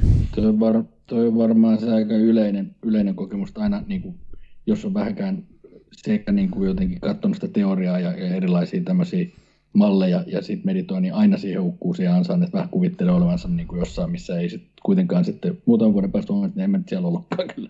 Joo. Ainakin mulla on ollut se kokemus, joka kerta mä oon niin kuin kampittanut itteni tosiaan niin huitoisia, nyt sulla on joku. Joo, monta, monta, monta vastaavaa kokemusta, että, että jo, jotain aina sulaa vähän enemmän pois ja, ja sitten aina uudelleen hämmentyy siitä, että kuinka paljon voi sulaa pois. Mm. Ajatuksiin samastuminen on tosi vahva voima, kyllä mä en tiedä häviikö se koskaan. Mitä? Et ajatuksi, ajatuksiin samastuminen on tosi vahva voima, mä en tiedä häviikö se koskaan. Sori Vilho. Tuo oli niin kuin yksi isompi Christopher Wallisin opetuksia, joka on ollut se mun eka niin kuin tantrinen opettaja, niin Christopher on akateemikko myöskin ja väitellyt näistä aiheista ja sillä niin hänen niin kuin suurin ohjeensa oli kaikille meille nörteille, että, että älkää lukeko niin hemmetisti ennen niin kuin näitä akateemista materiaalia, ennen kuin rupeatte tekemään näitä harjoitteita toisesti kunnolla. Et, et, hän niin kuin sanoi just nimimerkillä kokemustaan, että et, et siinä muuten niin kuin kampittaa itsensä sinne, että tekee vaan enemmän sitä tahkaa sinne päähän, jota sitten niin pyörittelee siellä meditaatiossa, kuvittelee olevansa jossain, Joo. jossain niin kuin Mun täytyy puolustaa sitä Dzogchenia kyllä niin kuin ton asian kanssa siinä mielessä, että mä kävelin sisään siis uuteen traditioon, mistä mä en tiennyt mitään, enkä mä tiennyt siitä kokemuksesta ihan hirveästi mitään. Et musta tuntuu, että se vaan tuli sieltä niin kuin just ilman, että oli niitä ennakkotietoja, että mitä on tekemässä tai mitä pitäisi odottaa. Ja sitten se vielä, että, että jos toi kokemus mulla on jottu sinne 2018 kevääseen tai kesään, niin ei se näytä musta niin kuin hölmöltä tai harhaselta täältä käsin, että siitä on nyt se pari-kolme vuotta, ja mun mielestä se näyttää ihan samalta nyt kuin miltä se tuntui silloin, että en, en mä niin kuin sen suhteen koe, että mikä olisi muuttunut. Että se on musta niin kuin siinä mielessä erilainen kuin kaikki muut mun meditatiiviset kokemukset, että, että se on tuntunut, se tuntuu selkeältä, kun se tapahtui, ja se, se näyttää selkeältä nyt. Ja se on pysynyt, ja musta tuntuu, että se on syventynyt. Enkä mä tiedä, sanoisinko mistään muusta meditatiivisesta kokemuksesta itselläni. Toihan on ollut ihanne tilanne, just beginner's mind aloittelijan mielellä, että mennään johonkin sillä johon ei ole niin kuin oikein perehtynyt sillä teoreettisesti kauheasti, ja sitten vaan mikä juttu tämä on ruveta tekemään sitä, niin, mm. niin sä oot niin kuin tavallaan antanut itsellesi parhaan mahdollisuuden siihen just tuolla. Joo, enkä mä mielestäni kutsunut sitä myöskään niin kuin miksikään no selfiksi tai anattaksi tai miksikään tämmöiseksi silloin aluksi. Et, enkä mä tiedä kutsuks mä nytkään, mulla on ihan sama mieltä sitä kutsua, että se on enemmän just se niin kokemuksellinen juttu. Mutta joo, nyt me ollaan täällä Kaninkolossa taas. Meillä on taipumus päätyä näihin. Ollaan oltu varmaan varttia. Jani voi moderoida sieltä meidät takaisin. Jani oli ihan kiltti siinä. taisi olla se seuraava kysymys. Uh, olisi, joo, se olisi joku näistä terapioista. No saat, saat sen auki sieltä, jos sulla on, on kone siinä. Eli se oli tämä, mikä tuli sinne Utumailiin se on, se on ihan viimeinen screenshotti siellä meidän keskustelussa. Ää, mä löysin sen, mutta sopiiko, sopiiko pitää vessatauko? Pidetään vaan jo. pidetään aika lyhyt, pidetään aika lyhyt mielellään. Joo, joo. Okei, okay, eli kiinnostaisi kuulla, että oletteko tutustuneet mindfulness-pohjaisiin terapioihin tai interventioihin. Jos olette, onko teillä mitään sanottavaa niistä? Minua kiinnostaisi esimerkiksi buddhalaisen mindfulnessin ja asiakastyössä harjoitetun mindfulnessin ero. Aloitin itse harrastamaan mindfulnessia luettuani kirjan hyväksymisen omistautumisterapiasta ACT, Meitsi, ACT Made Simple, joten tiedän itse vain mindfulnessin niin sanotusta kliinisestä puolesta. Hmm. Oskarin kysymys varmaankin enimmäkseen. Niin tai Vilhon ehkä, mä mietin, että siis mä voin, kyllä, mä voin vastata tuohon kyllä, mutta mutta tota... Mä voin mm. jotain tuosta teka höpistä. Toi, tota, joo, siis mulla ei ole sitä laaje, mitään laajempaa koulutusta. Mä käyn ihan tosi lyhyen muutaman päivän akti semmoisen workshopin, mutta samalla sain vähän kä- käryä siitä, mistä on kyse. Ja, ja Voiko se määritellä sen, koska musta tuntuu, että meidän yleisöstä ei edes suurin osa tiedä välttämättä, mitä se on. ACT on siis tämä englanninkielinen termi Acceptance and Commitment Therapy, joka kääntyy HOT, hyväksymis- ja omistautumisterapia, joka kuuluu niin kuin kognitiivisen psykoterapian niin sanottu kolmannen aallon terapioihin, eli, eli tämän tyyppisiä just, missä sitten se ää, on niin kuin eka aalto sitä käyttäytymisterapiaa, behaviorismia, toinen aalto olisi sitten tätä kognitiivista käyttäytymisterapiaa, ja sitten kolmas aalto just tuo näitä tämmöisiä ää, tietoisuustaitotyyppisiä tyyppisiä juttuja sinne mukaan, niin kuin tämäkin nyt olisi sitten vähän sitä samaa koulukuntaa niiden mindfulness-hommien kanssa.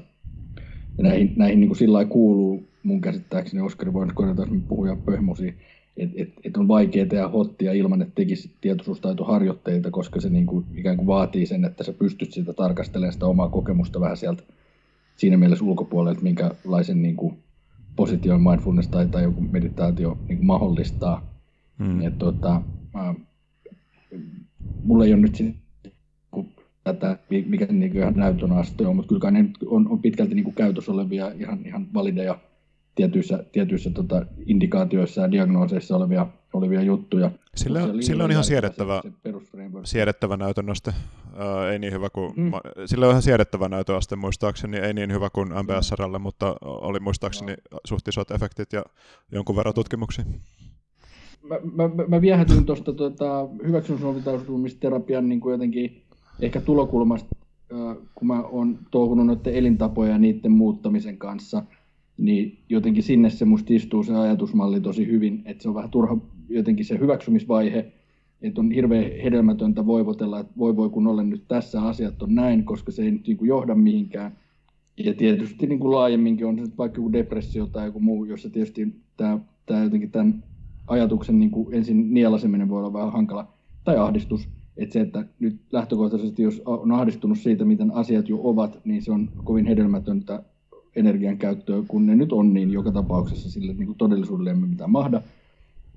Niin se on niin kuin ikään se hyväksymisvaihe tietyllä lailla, ja, ja sitten sit ruvetaan sen jälkeen katsoa, että no miten sä niin kuin haluaisit, ei niin, että miten sä haluaisit asioiden olevan, vaan minkälaiset sun arvot on, ja minkälaiseen niin kuin asioihin sä haluaisit ikään kuin sitä energiaa käyttää, ja, ja, ja sitten lähdetään niin kuin ei lähdetä sillä, että pyritään nyt muuttaa todellisuutta johonkin fantasiaa kohti, vaan, vaan eletään siinä hetkessä sitten niiden arvojen mukaista toimintaa.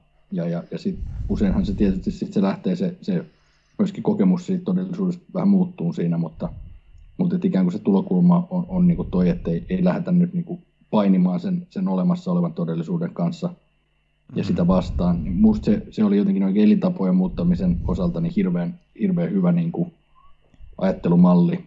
Ja silloin mm. sellaisenaan sitä on vähän tarjoillut joskus, joskus kun näitä prosesseja on potilaiden kanssa tehnyt, niin, niin tota, tota tulokulmaa, että, että, että kun osa on aika juuttunut siihen, niin kuin, että piti olla näin ja näin, ja vitsi kun mä oon kahdeksan vuotta nyt on jo tässä tehnyt väärin asioita, niin no, mitä sitten ne nyt meni jo, että Niinpä. On,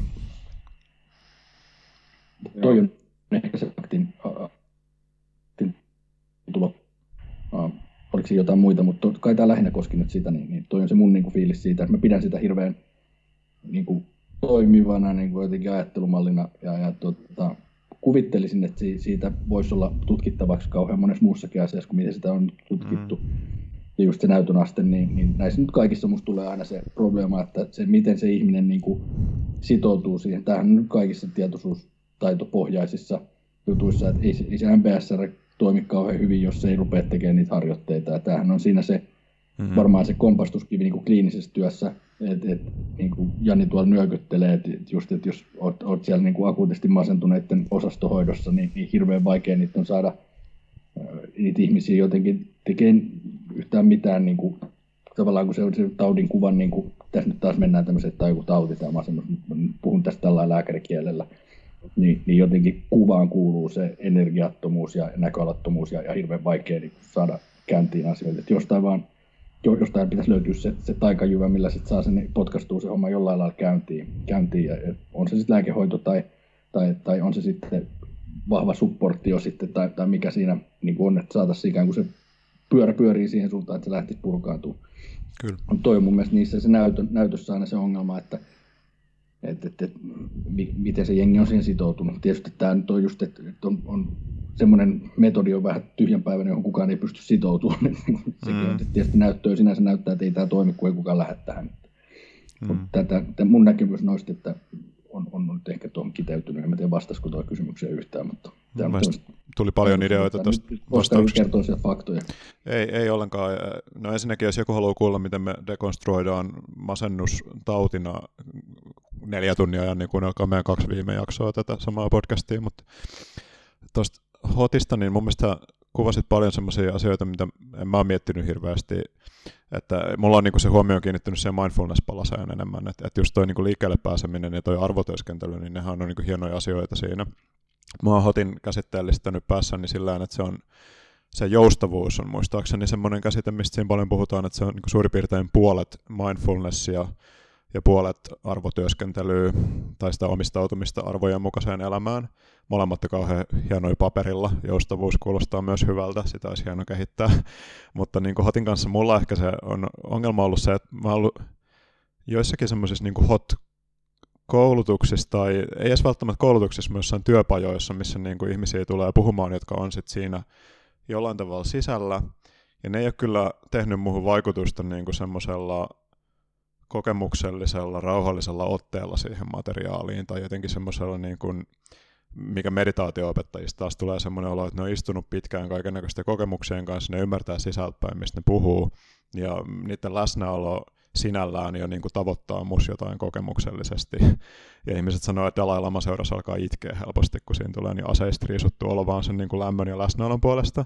Niin Hotin kanssa mulla on semmoinen olo, että se näyttää olevan mahdollista, että sä voit käydä jonkun viikonloppukurssin tai jonkun tämmöisen ja sitten alkaa vaan, mä en tiedä mikä se niin kuin pisin koulutus siinä on, että milloin sä, milloin sä sitten niin voit sanoa tarjoavas hottia, se on varmaan, kestää varmaan jonkin aikaa, mutta mulla on tullut semmoinen olo, että se ei niin kuin sinällään takaa sitä, että sulla on kauhean syvällinen suhde meditaatioharjoitukseen sinällään. Ja jos se klinikolla on sitä, niin musta on kyseenalaista, että miten sä voisit ohjata myöskään sen asiakkaita siinä. Että se on vähän sama noilta osin mun mielestä, kun jos sä lataisit jonkun meditaatio-appin ja alkaisit harjoittaa vaan sen kanssa, että tai itse asiassa sekin voi olla parempi, koska siinä se appin ääni ainakin on sit harjoittanut paljon. Et mulla on epäselvää, että niinku tuleeko hotissa sen kliinikon osalta taetta siitä, nyt mä saan varmaan hate mailia kaikilta hot pohjalta. Mutta et... mä, mä, mä, mä, jaan, ton, jaan ton täysin tuon huolen ja kritiikin. Mä oon jopa vähän ollut siinä haisussa, että MBSRäkin jotkut toteuttaa niin, että ei niin oikeastaan itsellä ole ihan hirveästi sitä harjoitusta.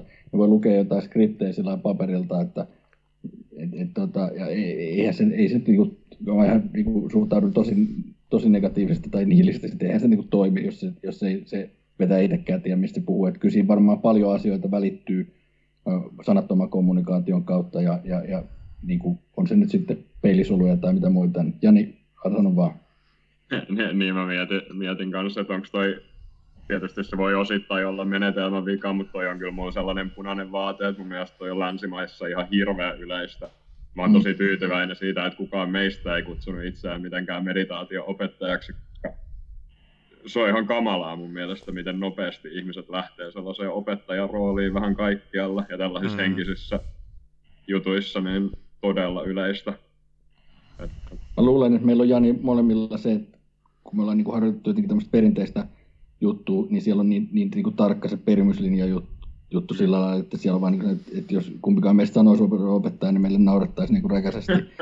se, se, on hirveän, niin kuin, hirveän turvallinen räkäinen mm. nauru sillä että siellä, siellä on tosi paljon paikkansa sillä perimyslinja-ajatuksella, just sehän niin kuin, turvaa sen tavallaan koko homman niin kuin, autenttisuuden. Ja, ja yksi syy, miksi mä aina ajattelen, että jos ihminen oikeasti haluaa lähteä harjoittamaan niin kuin, syvällisesti jotenkin tämän tyyppisiä juttuja, niin kannattaa kyllä hakeutua semmoiseen, missä on niin kuin, elävä perimyslinja ja, ja sillä kiinni, että, että, että sitten mindfulness varmaan erikseen, että sit voi tehdä sitä niin sekulaari mm. mindfulnessia tiettyyn pisteeseen asti, mutta sitten siellä tulee just se, että missä vaiheessa sitten ollaan semmoisessa päädyssä, että sun mindfulness-opettaja ei enää niin kuin pysty siellä tukemaan mm. sua. Tai, ja sitten siinä on vähän just se riski, että jos sieltä lähtee jotain niin kuin oikeasti purkautuu, niin, niin tota, sit jos se on tietysti terapeutti, niin, niin sillä voi olla niin kuin kykyjä lähteä sitä niin kuin palastelee. Ja sitten välttämättä kaikki meditaatio-opettajat ei ole parhaita silloin, jos siellä alkaa tulee niinku mm. tämmöistä, mikä menee ehkä psykiatrisemman puolen probleemaksi, mutta, mm. mutta siellä on kuitenkin niinku aika vankka, vankka tausta niin nähty ehkä sit niitä, niitä, minkälaisia tilanteita voi tulla vastaan, kun se, kun se mieli rupeaa niinku aukeamaan. Että. Täytyy vähän puolustaa tuota MBSR nyt vielä, eli Mindfulness-Based Stress Reduction. Se on Kabat-Zinnin interventio, jolla on paras tai, tai se, se, se, ja sen johdannainen MBCT, niin ne on ne tutkituimmat menetelmät. Et, et se, mä kävin se opettajakoulutuksen 2017-2018, mä kävin se tarkoituksella ulkomailla, koska mä nyt on rehellinen tämänkin suhteen sit vaan, että mulla oli epäilykseni siitä su- suomalaisesta koulutuksesta siis keskustelujen pohjalta eri ihmisten kanssa, niin mä päätin käydä sen ulkomailla. Kävin se Irlannissa UMass-yliopiston koulutuksena, ja musta siellä oli sisäänpääsyvaatimuksena se, että sun pitää käydä retriittejä, ainakin pari retriittiä oli pitänyt istua ennen kuin sai sen välipätevyyden, ja mulla ei ole sen jälkeen siis mitään hankittuna. Et kaksi retriittiä oli mun mielestä se, että pääsee tuohon, missä mä saa opettaa sitä, ja sitten siinä oli jotain muita kriteereitä kanssa, mitä sun piti olla harjoittanut tietty määrä. Ja mulla ne retriitit oli ainakin vipassana retriittejä, koska eihän sekulaareja retriittejä järjestetä hirveästi. Ilmeisesti tämä niin Suomen MBSR-koulutus, kouluttajataho järjestää sekulaareja retriittejä, mä en ole itse niillä ollut. Ja ne voi, ne voi olla ihan hyviä retriittejä ja niin edespäin, mutta et, et se, se ryhmä, missä mä kävin sen MBSR-koulutuksen, niin musta se oli aika, ei kokonaisuudessaan niin kuin semmoinen vaikuttava, että kaikki olisi ollut jotenkin niin kuin tosi kokeneen harjoittajan olosia, mutta mä sanoisin, että se keskiarvo asettui varmaan ainakin munkin äppeille suurin piirtein siinä, tai että et siellä oli ihmisiä, jotka oli kuitenkin, no eh, ehkä toi jo vähän liiottelu, eh, ehkä, ehkä mä olin harjoittanut enemmän, mutta mut siis sellaisia, että ne oli kuitenkin, niin kuin, monet niistä oli meditoinut pitkään aikaa, ja niillä oli just vipassana harjoitus aika monella ja niin kuin vuosien kokemus ja mielestäni tosi monella oli syvällinen mielenkiinto niihin juttuihin ja mä ystävystyin siellä monien ihmisten kanssa, jotka oli musta silleen niin kuin tosi makeit meditaatiokavereita itselleni ja et kansainvälisesti musta sitä ei kannata niin kuin liikaa dissata, koska se on se taho, mikä pyrkii mun mielestä jonkunnäköiseen standardointiin ja kriteereihin ja, ja ne Kabat-Zinnin jutut on mun mielestä semmoisia, että se, jos lukee sen kirjoja, niin on se niin kuin sen informoimaa, että se on harjoittanut vuosikymmeniä monessa eri perinteessä ja on, on ollut aika tarkka sen suhteen, että mitä se haluaa niihin sisällyttää. Ja Hotista mä en kyllä lähtisi sanoa noita samoja asioita, että mä en ole mm. hirveästi sitä lukenut tai mä oon vaan pari kirjaa sitä kahlannut ja mä oon itse joskus niin kuin vetänyt jotain epäpätevänä jotain hot-sisältöluentoja jossain, ja mä tiedän kuinka kujalla mä olin, että en mä tiennyt yhtään, mistä mä puhuin silloin kokemuksesta käsi. Ja jos se on mahdollista, niin mä päättelen, että täytyy olla muitakin ihmisiä, jotka vaan niin kuin nappaa sen sillä ideatasolla, että no mä oon psykologi, mä ymmärrän ne käsitteet, mistä tässä puhutaan, mulla on Headspace-meditaatioappi, nyt mä rupean tekemään tätä hottia. Ja sitten kymmenen vuoden päästä sä ymmärrät sen vasta, että niin joo, että tässä oli aika paljon varaa tämän harjoituksen syventyä, ja se syventyminen tapahtuu vasta siellä jossain tuhannen tai kahden tuhannen harjoitustunnin kohdalla, että se ei tulekaan siihen niin kuin 30 harjoitustunnin kohdalla. Tuo kuulostaa musta hirveän niin kuin, jotenkin hyvältä ja lohdulliselta, että jos se taso on, tuota, toihan nyt vähän lähentelee semmoista perymyslinjahenkistä, että siellä on oikeasti jonkunlainen seula ja, ja kontrolli, että kuka on ja voi sanoa olevansa. Et, tuota, mulla on ollut vähän se käsitys, tai, tai, tai on ollut se kuva, että näin ei ole. Mulla, mulla ei ehkä niin päässyt niinkään Suomesta, mä oikeastaan Suomen MBSL-skeneessä sillä tiedä, ehkä enemmän niin kuin amerikkalaisten kollegoja ja sitten kansainvälisen keskustelun perusteella niin tullut se kuva, että siellä osa vetää niitä vaan skriptejä paperilta. Et en mä tiedä, onko siinä jotain eri tahoja, mitkä voi, niin kuin, tai sitten onko se semmoinen, että osa vaan sitten sanoo olevansa, vaikka ei olekaan tyyppisesti, että, että mikä on sitten, miten sä oot sertifioitu. Tai, siis mun tai, mielestä sellaisia ihmisiä on, jotka vetää skriptejä paperilta kyllä siinä, Joo. siellä piirissä, mutta mä en sanoisi, että ne on välttämättä niin kuin norm, normaali Joo, edustajia okay. siellä, mm. mutta kyllä niitä niin kuin merkittävä vähemmistö varmaan on. Okay. Et, et, joo. Mä en tiedä, mitkä kriteerit pitäisi olla, että menettäisit ne ihmiset kokonaan. Joo. Mutta mut jos vertaa, niin, kuin, niin mä mietin, että sanoiko se kaksi retriittiä minimivaatimuksena, että, että se, on, se on parempi kuin ei mitään, mutta eihän se nyt kovin montaa harjoitustuntia ole, jos... Niin siihen, että sä saat sen niin kuin sertifioidun, sen niin kuin lopullisen opettajapätevyyden, mä luulen, että se on ehkä neljä retriittiä siihen mennessä. Joo. Ja mä en, mä en hankkinut sitä, koska niin mä kävin sen semmoisen aikaa, että sit saa opettaa sen jälkeen, sen niin kuin välivaiheen jälkeen. Mutta nykyään mä luulen, että se voi olla jopa silleen, että sä et saa opettaa ennen kuin sulla on enemmän sitä Joo. pätevyyttä. On siinä toki merkittävä ero sitten taas buddhalaisen perinteen, niin kuin, että sä, sä oot perimyslinjan valtuuttama opettaja, niin, niin puhutaan niin kuin kertaluokkaa kahta reilummasta määrästä vielä harjoitusta, että ei, meillä Suomessakaan on montaa, montaa niin kuin ainakaan sen perinteessä, että meillä on nyt eka niin kuin varsinainen täysvaltainen sensei-opettaja nyt vasta tullut muutama vuosi sitten, että hmm. sitä ennen kuin oli Ruotsissa lähimmät, että niin meidänkin, meidänkin perimyslinjan opettajat oli Ruotsissa kävi täällä, että nyt meillä on, meillä on niin kuin opettaja Suomessa. Jos MBSR olisi, MBSR olisi samalla tavalla kontrolloitu, niin ei se olisi levinnyt mihinkään. Siellä olisi joku se, on, viisi opettajaa. Et, et MBSR-opettajien joukossa on ihmisiä, jotka on tällaisia buddhalaisia opettajia sitten taas. Et, et se on, tai enemmän kuullut, mm. Kabatsin puhui siitä, että et se on semmoinen, että se niinku houkuttaa joitakin ihmisiä hankkia sit sen pätevyyden lopulta ja vetää niitä kursseja. Se, semmoisia varmaan kandee käydä. Ja sitten tuosta MBCTstä vielä sen verran, että sitä ei mun mielestä pääse opettajalle jo lääkäri tai psykologi tai joku tämmöinen että se oli musta vaan niinku klinikoille rajattu se. Että MBCT on sitten siinä mielessä vielä turvallisempi, jos haluaa varmistua, että saa niinku mielenterveyden puolesta kuranttia opetusta. Joo, eikä tietysti MBSRn tavoitekaan nyt tuossa sama kuin, kuin buddhalaisen peruslinjan opettajalle, että ei se niin ihan totta, että niitä ei olisi niin montaa sitten olemassaan, että ei, ei siinä ole tarkoitus, ei puhuta samoista niin kuin indikaatioista niin sanotusti. Mm-hmm. Olisiko toi, vastattiinko me siihen kysymykseen vai oliko siinä joku koukku vielä? No, mä suljin jo sen sivun, mä en ole ihan varma, mutta... Sovitaan, että me vastattiin. Me, me, me, me tullaan vähän samoihin aiheisiin kuitenkin. Me puhuttiin ennen tätä, ennen kuin mikki oli päällä, että niin kuin me myös ehkä suhtaudutaan näihin vähän sillä, että ne niin kuin fasilitoi keskusteluuna kysymykset, että me ei varmaan tyhjentävästi voida vastata kaikkiin kysymyksiin. Mennäänkö seuraavaan? Joo. No itse asiassa tämä on hyvin samaa aihetta, että ää, voisi ehkä kertoa ne molemmat samalla, eli ensimmäinen on, että auttaako meditaatio ahdistukseen ennaltaehkäisevästi tai kun ahdistus on jo päällä. Ää, ja sitten on, no sitten on toinen osa tästä, että voiko, ei toinen kysymys, voiko meditaatiolla hoitaa masennusta tai ahdistusta, ja sitten on meditaatio itse terapiana PS-psykoterapia, mitkä ovat näiden vahvuudet ja heikkoudet. Saanko mä sanoa tuohon heti? Mua rupesi niin paljon kutkuttaa. Tätä, tätä, ää, nyt tietysti jos tuossa on tuo termi meditaatio, niin nyt hmm. mennään sitten heti just siihen, että mitä, et, et, vastataan nyt sieltä, sieltä suunnasta, että jos se on nyt vähän semmoista mindfulness-henkistä tekemistä. Ää, tästä on nyt joku vähän aika vanha kirja, Jack Englerin Transformation of Consciousness muistaakseni, jossa tota, käytiin niin kuin hyvinkin paljon erilaisia indikaatioita ja, ja meditaatioja, mihin ja mitä ei ja milloinkin. Ja sitten siinä oltiin kyllä aika, aika lailla niin kuin sillä kantilla, että esimerkiksi just ahdistukseen, niin tietyn tyyppinen vaikka just Koan harjoitus äh, Zenissä, joka, joka pikemminkin saattaa olla hyvinkin ahdistava siinä jossain vaiheessa, niin ei, ei ole niin kuin kauhean suositeltava. Että et tuohon ehkä just riippuu, että mikä meditaatio. Että tota, joku tyyppiset meditaatioharjoitteet nimenomaan niin kuin, oikein lietsoo sitä tietynlaista niin kuin ristiriitaa tai ahdistusta tai, tai jotenkin semmoista niin kuin paradoksia, joka sitten se, se ratkee vaan sitten siellä, kun sen mieli nyrjähtää.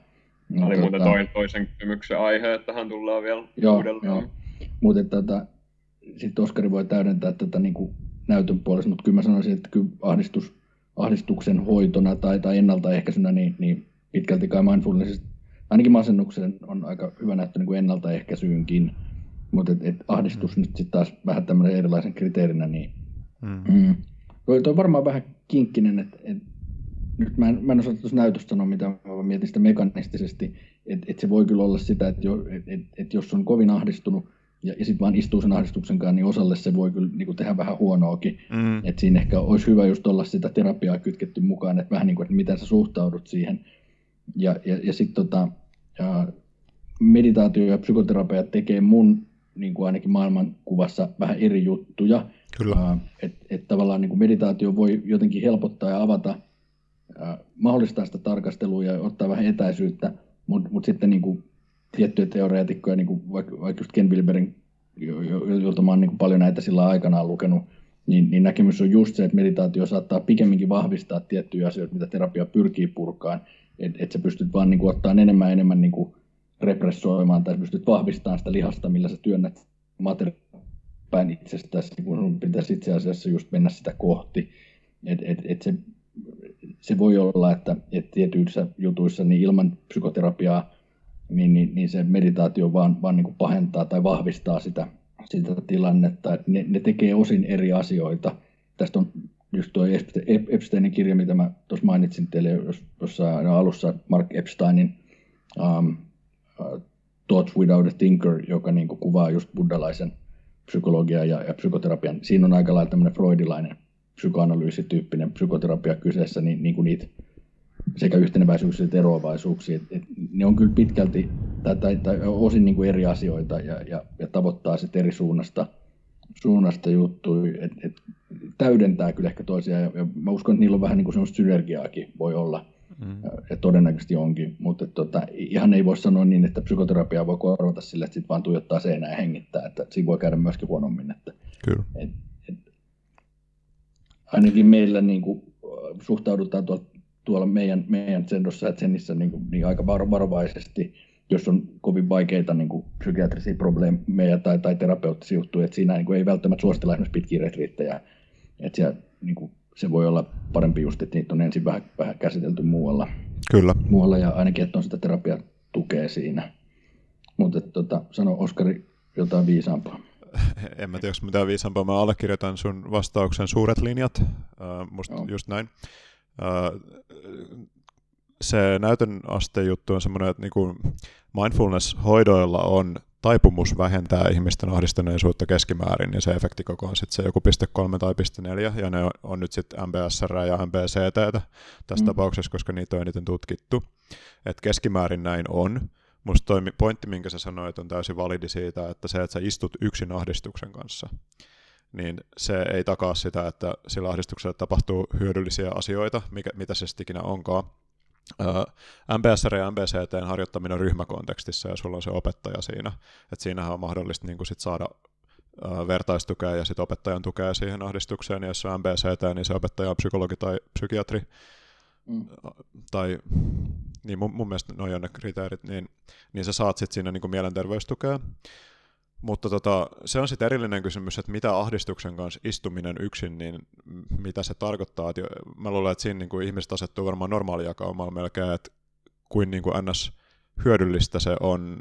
Että jollain varmaan, jos, varsinkin jos saa jotain ohjeistusta siihen, niin se voi olla äärimmäisen hyödyllistä, että sä saat metakognitioa sun ahdistuksen suhteen, mm. eli pystyy ottaa semmoisen niin laajemman näkökulman siihen ja sitten oppii suuntaan huomioon muihin asioihin kuin siihen, mikä sua ahdistaa niin paljon.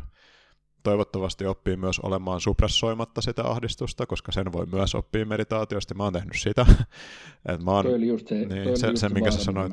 Ehkä yritin tavoitella, että se voi mm. olla, että se vaan vahvistaa sitä lihasta suppressoida. Ja, ja, ja tota, tästä mä luulen, että kaikilla on jonkinlainen kokemus ja tuota, se, se, se, voi just olla semmoinen, no se on yksi vaihe sit siinä, mutta, mutta se ei mm. välttämättä ole niin lyhyellä tähtäimellä hyödyllistä. Mutta just tämmöinen, sanotaan, että jos miettii siis vaikka buddhalaista harjoitusta tai tätä vipassana harjoitusta, että, että just jos mä mietin vaikka sitä Sayadaw Tejaniaa, joka muuhun on varmaan suurimman vaikutuksen tehnyt vipassana opettajana, niin se, mä luulen, että sen opetus olisi äärimmäisen hyödyllistä ahdistuksen kanssa, koska se, se sanoisi siitä just sillä, että no, että tutki sitä kokemusta, okei, okay, siellä on aversio, dosa, vastustusta suomeksi.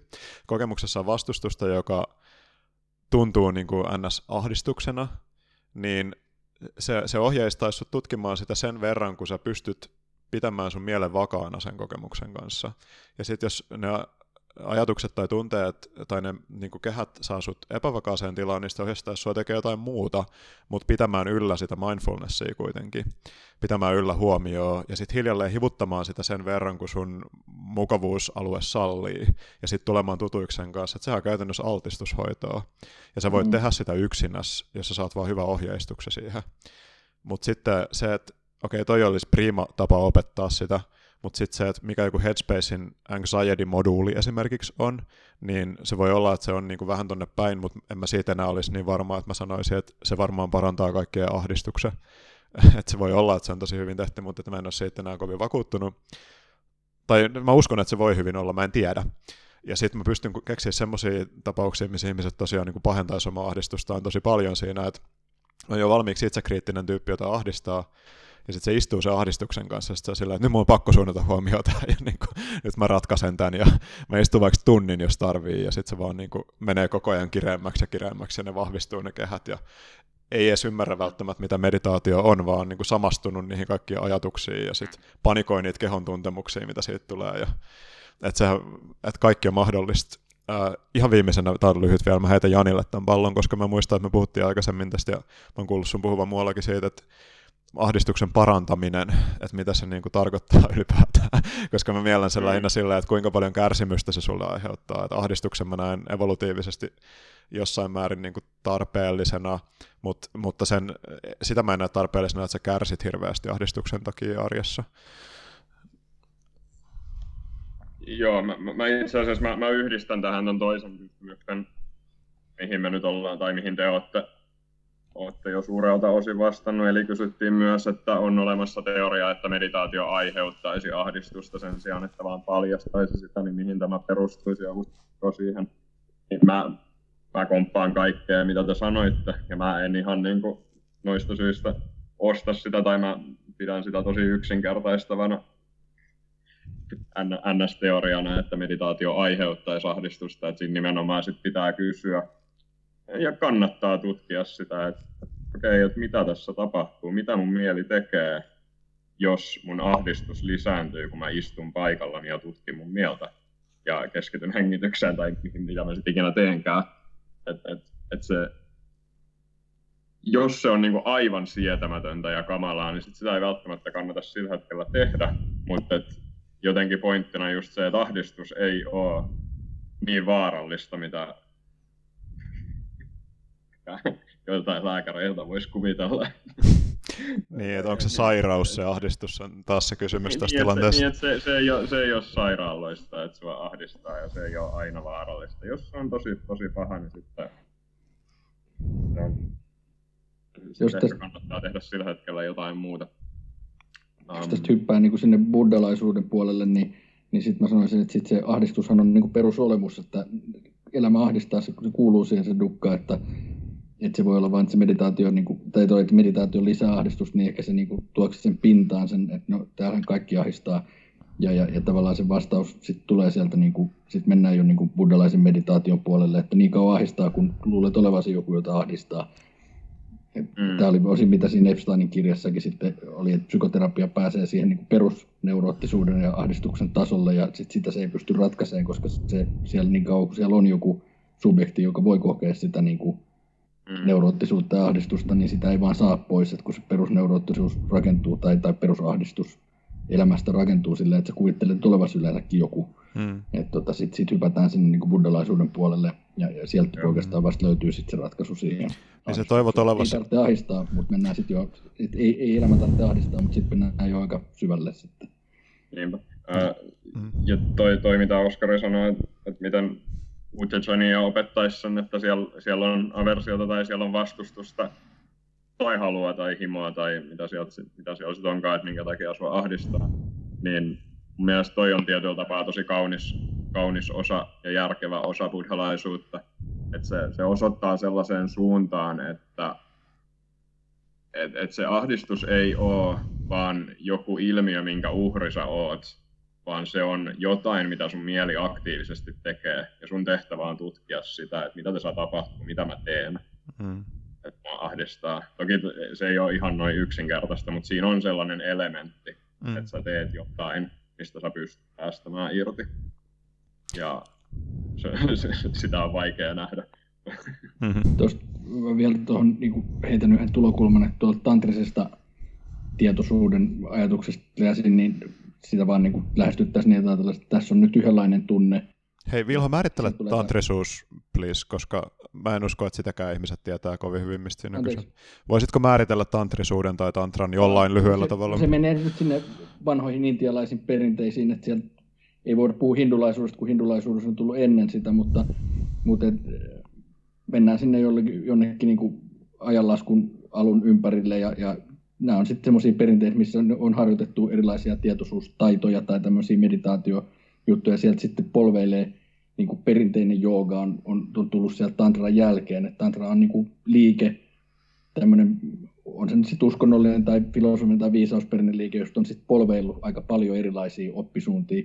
Ja, ja sitten myöskin Tiibetin buddhalaisuus tavallaan niin kuin sekoitus tantraa, tantraa ja, ja buddhalaisuutta, että se on tavallaan niin kuin, äh, siellä on se vanha tiibetiläinen samanismi ja, ja sitten niiden niin kuin, ha, ilmiöt ja hahmot, ja sitten on tullut buddhalaisuus, sitten on tullut tantra, joogit ja tantriset joogit ja niiden niin kuin sekoituksena sitten, että tantra ei ole mikään yksi yksittäinen oikeastaan uskonto tai suuntaus, vaan, vaan tota, on vaikuttanut aika moniin, moniin niin kuin liikkeisiin, mutta sitten niin kuin klassinen tantra, niin sieltä löytyy ihan, se on niin kuin yksi, yksi, yksi liike, josta löytyy niin kuin erilaisia koulukuntia, joita sitten yhdistää tietyn tyyppiset niin kuin tämmöiset jotka on lähimpänä nyt varmaan sitten ehkä joogisia tai joogan tekniikoita nykyään, mutta, mutta kun nykyjoogakin on, on sieltä jo sitten niin kuin aika monta polvea mennyt, mennyt niin kuin eteenpäin ja hukannut aika paljon asioita.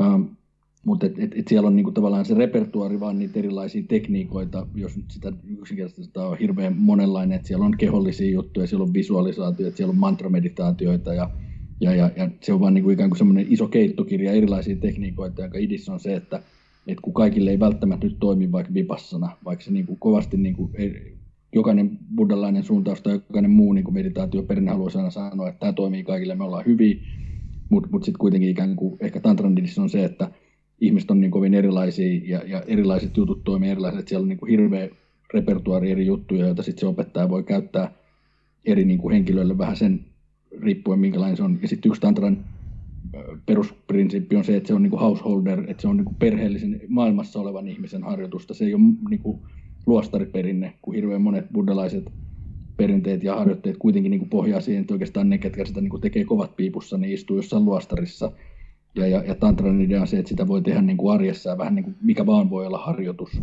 Ja, ja, ja siellä on sitten mukana, niin kuin, vaikka, vaikka tantra nyt vielä tämä niin länkkäri äkkiä niin kuin seksiin liittyväksi, kun meillä on niin kuin neotantra, jossa sitten on, on enemmän niin kuin tämmöistä parisataa vuotta vanhaa juttua. Niillä ei oikeastaan mitään muuta yhteistä kuin nimi, mutta neotantra on niin kuin pitkälti tämmöinen seksi, mm. seksiharjoitteita. Mutta tantraan kuuluu sitten, että seksuaalisuuskin on siellä mukana niin kuin yhtenä harjoittamisen mahdollisuutena. Mm. Mutta joo, niin, niin, niin tavallaan siellä ajatellaan sitten, että tässä tulee nyt tämä energian käsite, mitä me joskus siellä höpötettiin. Nyt ei ole mitään tarjota fysi- fysiikan energiaa, mutta tämä on vain niin termi, mitä käytetään, että, että tietoisuuden niin kokemuksista. Että et, okei, sulla on tuossa nyt tuota ahdistusta ja sitten sulla on vaikka joku rakkaudellinen tunne ja sitten tuolla nousee, tuosta nousee vihaa ja jotain. Ja siellä on niin erilaisia kokemuksia, jotka sitten, kun sä rupeat niitä analysoimaan, niin, niin ne on niin tyhjiä sillä lailla, niin kuin buddhalainen ajattelee, että siellä ei nyt oikeastaan ole taustalla mitään määritettä, että sä oot vaan päättänyt, että tämä on nyt niin kuin negatiivista, tämä on positiivista, tämä tuntuu mm. kivalta, tämä tuntuu ei-kivalta. Mm. Toki niissä on jotain, niin kuin, mitä varmaan ehkä vaikka nyt sitten joku voisi ajatella, että evoluutio määrittää, että on kivempi tuntea rakkaudellista tunnetta kuin ahdistusta, että se jotenkin tuntuu fyysisesti mukavammalta. Mutta jos nyt lähdetään sitä niin kuin meditaatiossa kovasti purkamaan, niin, niin, niin ne on niin kuin vain määritelmiä ja ne on erilaisia tunteita ja kokemuksia, ja ne on niin kuin sillä tyhjiä sisältään ja, ja, ja nyt mennään siihen tantraan, että ne sanoisivat, niin kuin, että ne on erilaisia energioita, että sieltä vaan nousee erilaisia kokemuksia, erilaisia juttuja, ja sitten sä vaan voit niin kuin olla sen kanssa, ja, ja tietyn tyyppisellä harjoitteella sä voisit ikään kuin, niin kuin ähm, sen sijaan, että sä, sä vastustat sitä, niin sä meetkin siihen kokemuksiin niin kuin syvästi sisään, ja, ja, ja tietyllä lailla niin kuin pystyt ottaa sen niin kuin käyttöösi tai muuntaan sen äh, kokemuksen toisenlaiseksi tai, tai, tai, tai toisenlaiseksi energiaksi, tästä on tiibetiläisissä harjoitteissa hyvin samanlaisia, että esimerkiksi vihan kokemus, niin sä meet siihen ja niin kuin, tavallaan puratse ja analysoit, ja, ja, tai, tai et, niin kuin, et, et niin kognitiivisesti analysoi, mutta meet siihen sisään. Mulle näille taas suomenkielisiä sanoa, että se puhutaan transmuting emotions, että niin kuin, tunteiden niin kuin, muuntamista, että kun sä, sä meet siihen vihaan sisään ja ikään kuin tavoitat se, että mistä se nousee, niin sä löydät sieltä niin kuin ikään kuin, vaikka sen, että siellä taustalla onkin se niin kuin, tavallaan Ähm, vaikka kokemus siitä, että jollekin joku on niin kuin epäoikeudenmukaista ja, ja, ja sä näet epäoikeudenmukaisuutta maailmassa ja, ja siitä nousee viha, mutta itse asiassa siellä taustalla on se niin kuin voimakas energia, jolla sä voisit lähteä vaan niin kuin muuttamaan sitä epäoikeudenmukaisuutta niin kuin kohti oikeudenmukaisuutta, joka itse asiassa tunnu millään lailla pahalta, vaan sehän antaa sulle niin kuin potkua tehdä aika hyviä juttuja. Niin tämän tyyppinen hirveän yksinkertaisesti sanonut, mutta et, et ikään kuin se, että sen sijaan, että sä mylläät siinä vihassa ja teet jotain hirveän epähyödyllistä, niin sä voit löytää sieltä sen viisauden sieltä ytimestä.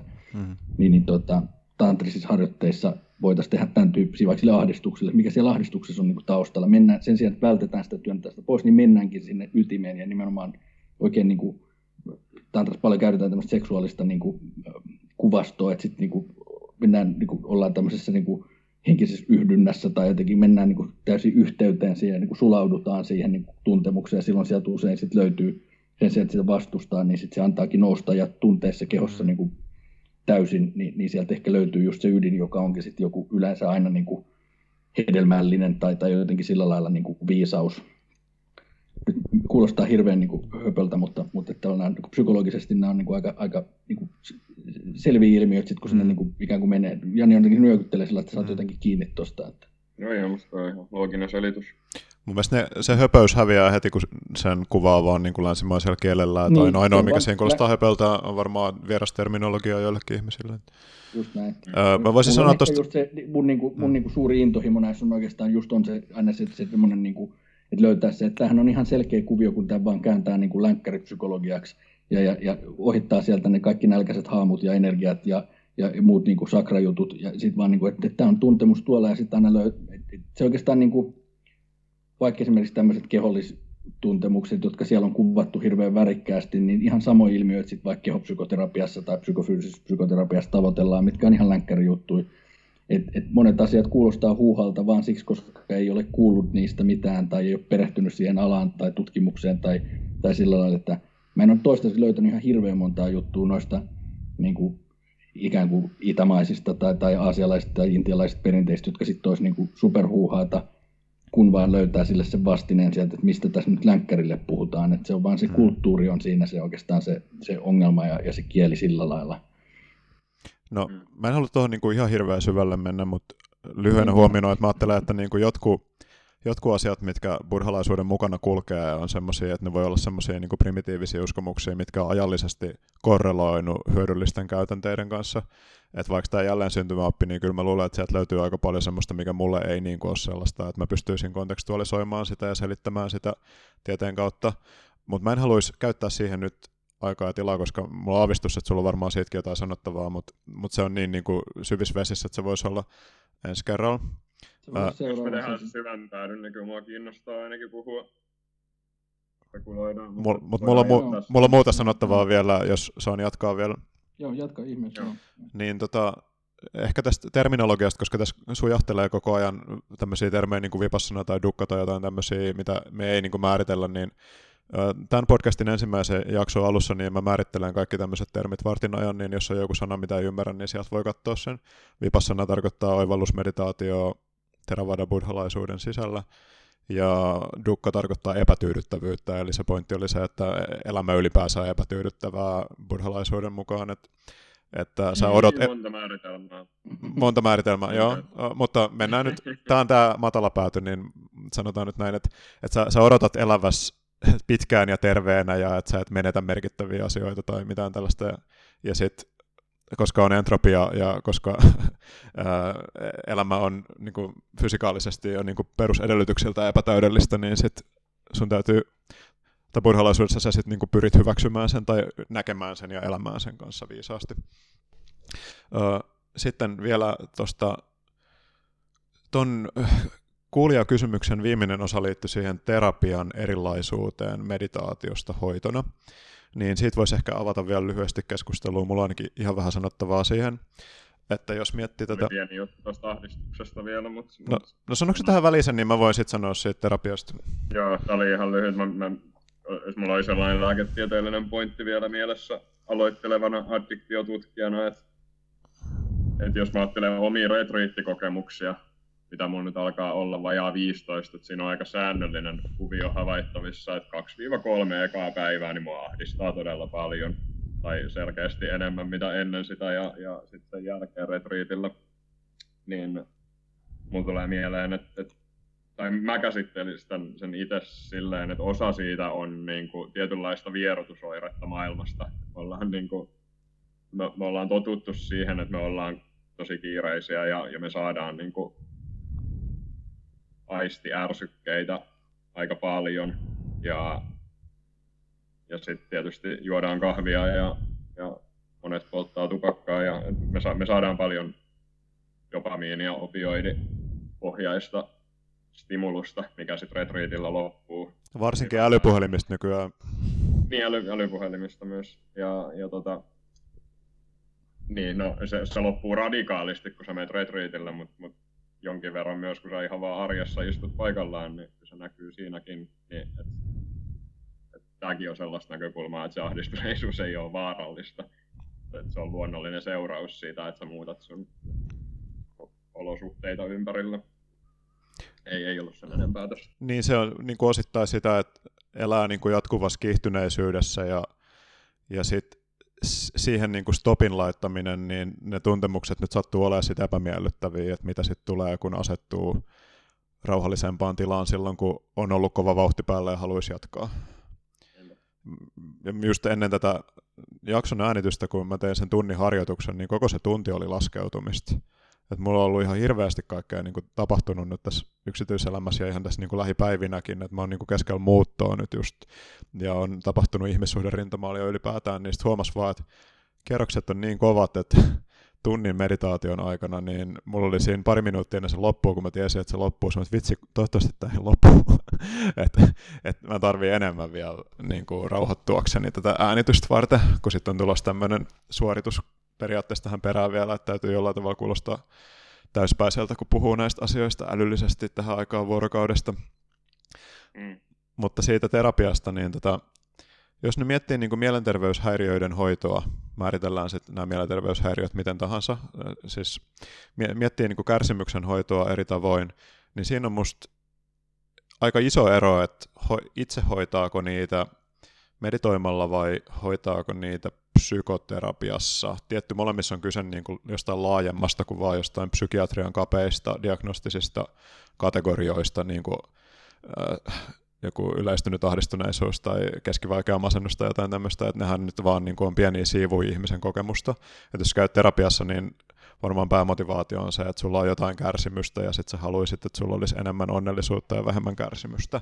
Ja sitten sä lähdet sitä lähestymään ja sitten niin psykoterapia interventiona tai hoitomuotona, niin se on niin kuin pitkälti musta laatikko.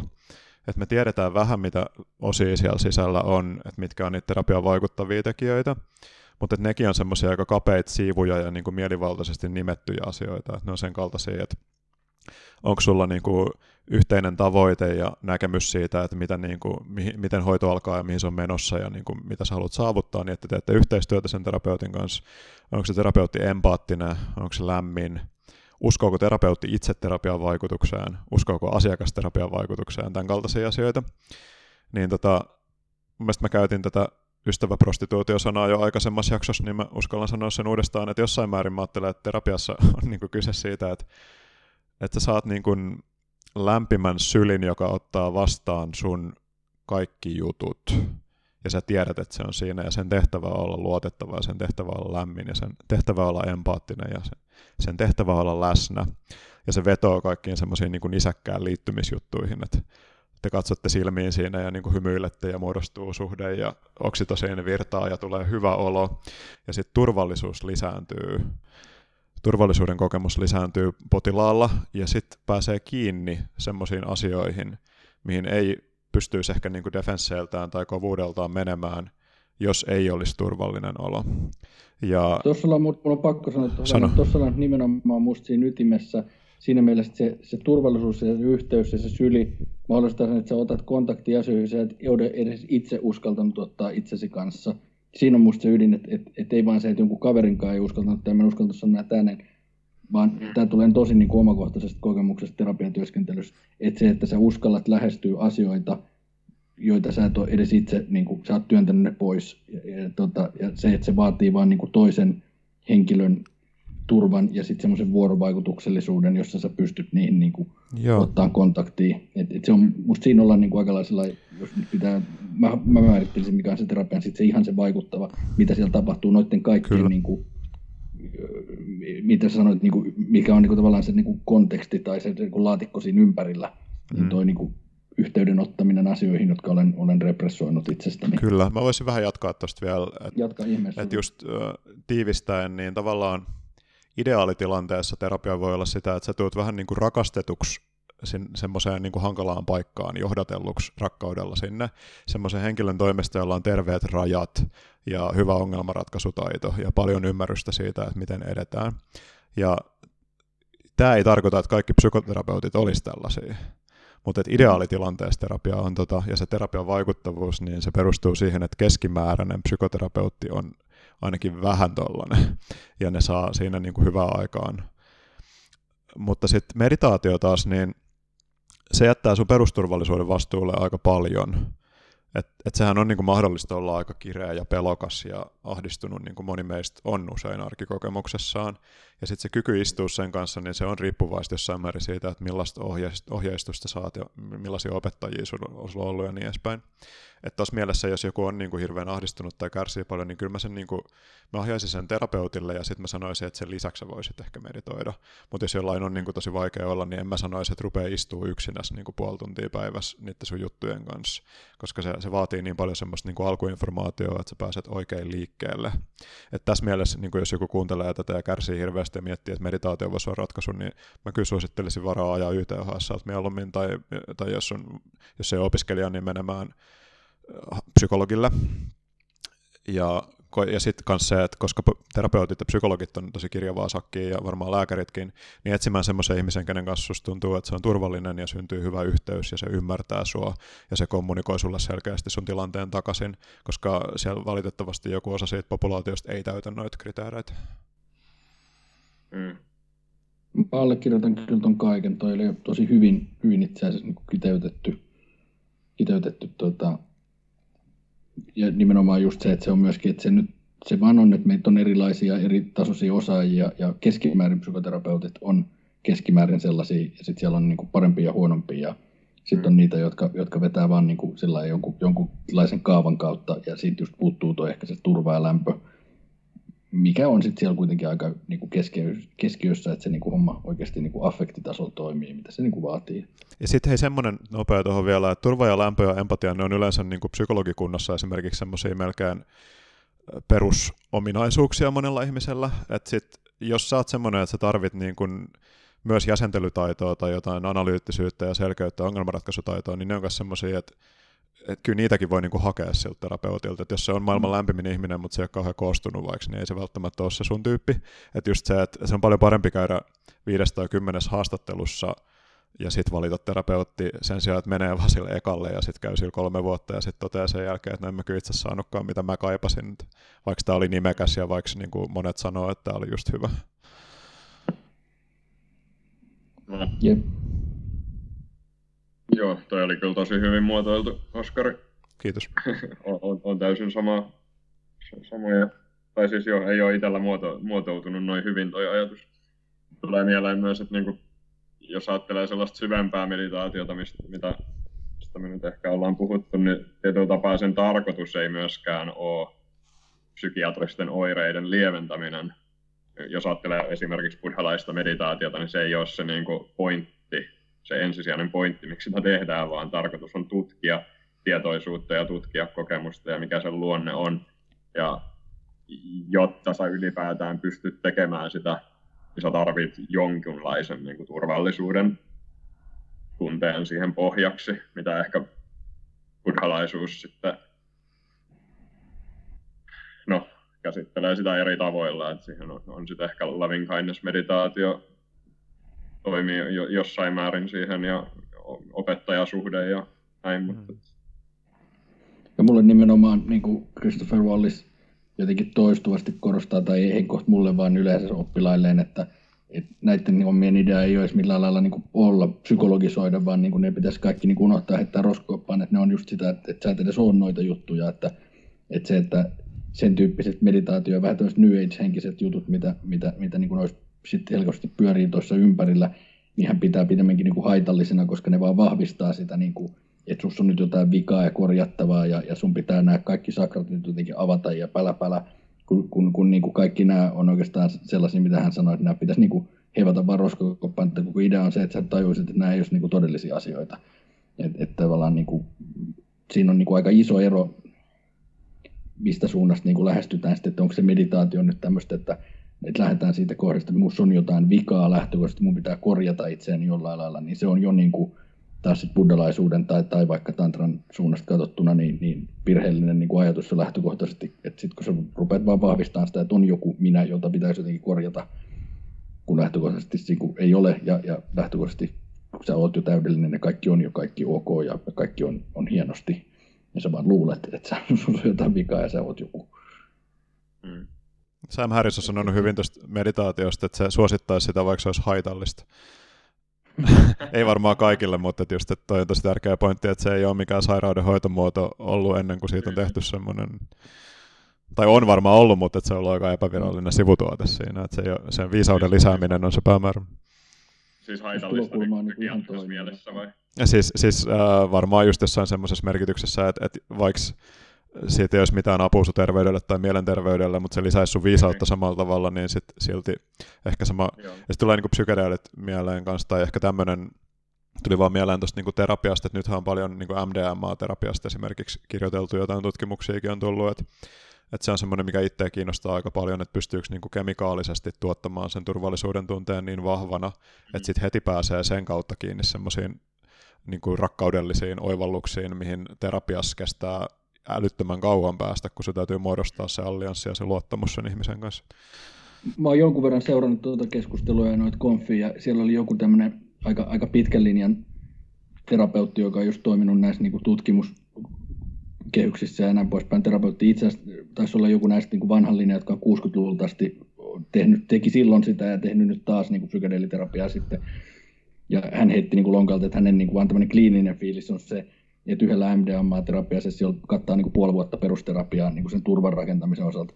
Hmm. Et hänen fiilis oli se, että yhdellä sessiolla päästään niin kuin suoraan sit tavallaan sit sinne niin kuin asiaan, että, että se pystytään se allianssi rakentamaan siinä ja se oli musta aika, aika jotenkin hyvä kiteytys ihan vaan hänen niin kuin kliinisen kokemuksen, mikä oli mittava, niin perusteli. Musta kuulosti aika, aika niin jotenkin järkeenkäyvältä. Hmm. mulla oli joku tuohon, tuohon, tuohon äsken vielä muuhun, mutta se nyt ehkä meni jo tuossa. Mulla on tuohon MDMA vielä toinen juttu, että, että tota, niin kuin traumaan liittyen, että siitä me ei vielä sanottu mitään, että traumataustahan on periaatteessa tämmöinen niin kuin kontraindikaatio meditaatiolle, siis syy olla harjoittamatta meditaatiota itsenäisesti, se ei se absoluuttisesti ole sitä. Mutta niin kuin... Ja seuraava kysymys liittyy tuohon, ehditäänkö me ottaa vielä yksi kysymys, koska se on kauhean mielenkiintoinen. Sä voit jatkaa tästä. Mutta... No mä sanon tämän sitten ihan superlyhyesti. Siis tota, jos, jos se kysymys on tästä, niin mä voin sanoa siinä, siinä yhteydessä. Mutta vaan äh, se, semmoinen tota, semmoinen amerikkalainen, vähän semmoinen niin kuin roskaruokakirjailija on kuin Tucker Max, joka äh, on, niin kuin löy- se on kirjoittanut sellaisia niin kuin dokailukirjoja, missä niin kuin vaan on erilaisten naisten kanssa ja ryppää, mutta sitten sieltä tuli joku semmoinen herääminen myöhemmin, ja se oli kirjoittanut tuosta MDMA-terapiasta semmoisen niin blogauksen, mikä musta oli ihan loistava niin kuin huomioiden se tausta, mistä se tuli, että tämmöinen henkilö, joka on niin kuin tosi semmoinen acting out-tyyppinen ja ollut paljon kaiken näköistä sekoilua ja oiretta, niin meni ensin niin kuin pitkää psykoterapiaa ja sitten sen jälkeen haki MDMA-traumaterapiaa itselleen ja sitten se kirjoitti sen kokemuksen auki tosi raakana. Mä en muista sen otsikkoa nyt suorilta, mutta se on joku How MDMA Therapy jotain, teki jotain traumalle, niin me voidaan linkata se tämän jakson loppuun vaikka. Se oli sellainen kokemuskuvaus, mikä jäi mieleen itse. Nyt mä muistin sen vielä tuosta toi haitallisuus, niin toi haitallisuus oli musta kiinnostava tulokulma, että et itse asiassa monen varmaan ulkopuolelle katsovan perspektiivistä monen meditaatioperinteen harjoittaminen voisi näyttää haitalliselta, että se ihminen esimerkiksi ei ole nyt enää tuottava yksilö niin kuin markkinataloudelle ja, ja, ja rupeakin yhtäkkiä tekemään kaikkea niin sillä typerän olosta, että luopuu autosta ja ryhtyy syömään kasviksi ja, ja, ja tavallaan niin kuin ei ollenkaan niin kuin aja niin enää niitä tavoitteitaan, mitä se on tehnyt ja, ja tällä lailla, että, että monet tämmöiset, että jos olisi nyt taas vaikka näistä syvän juttuja, että tulee tämä joku läpimurtokokemus, niin ulkopuolisesti voisi näyttää tosi haitallisen destabiloivalta ja, ja niin kuin yhteiskunnan niin kuin perinteisten arvojen suunnalta. Ja, ja sitten kuitenkin niin kuin, ehkä jostain toisesta näkökulmasta nähden se ei välttämättä olisikaan niin hirveän haitallinen juttu, mutta tuo haitallisuus oli minusta tosi kiinnostava tulokulma, että haitallinen millä, missä mielessä. Hmm. Et voi olla, että Sam tarkoitti jotain muuta, mutta... Jani lähettää sydämen tuolta. Mutta täytyy sanoa tuohon nopeasti vaan, että mä en ole syönyt elämässäni enemmän lihaa ja, ja olen menossa autokouluun ilmeisesti nyt niin kuin kypsällä iällä niin kuin tämän meditaatioharjoituksen seurauksena, että se on niin kuin sekä lisännyt mun lihasyöntiä, että haluaa autoilla, että, että toi, toi on olkiukko, mitä sä kuvaat. ehkä se keskimäärin on näin. Keskimääräinen suunta on ehkä eri. Tämä oli just haitallista. Tämä nyt oli just Meditaatio oli haitallista. Okei, okay. käs vika kyssäri oli?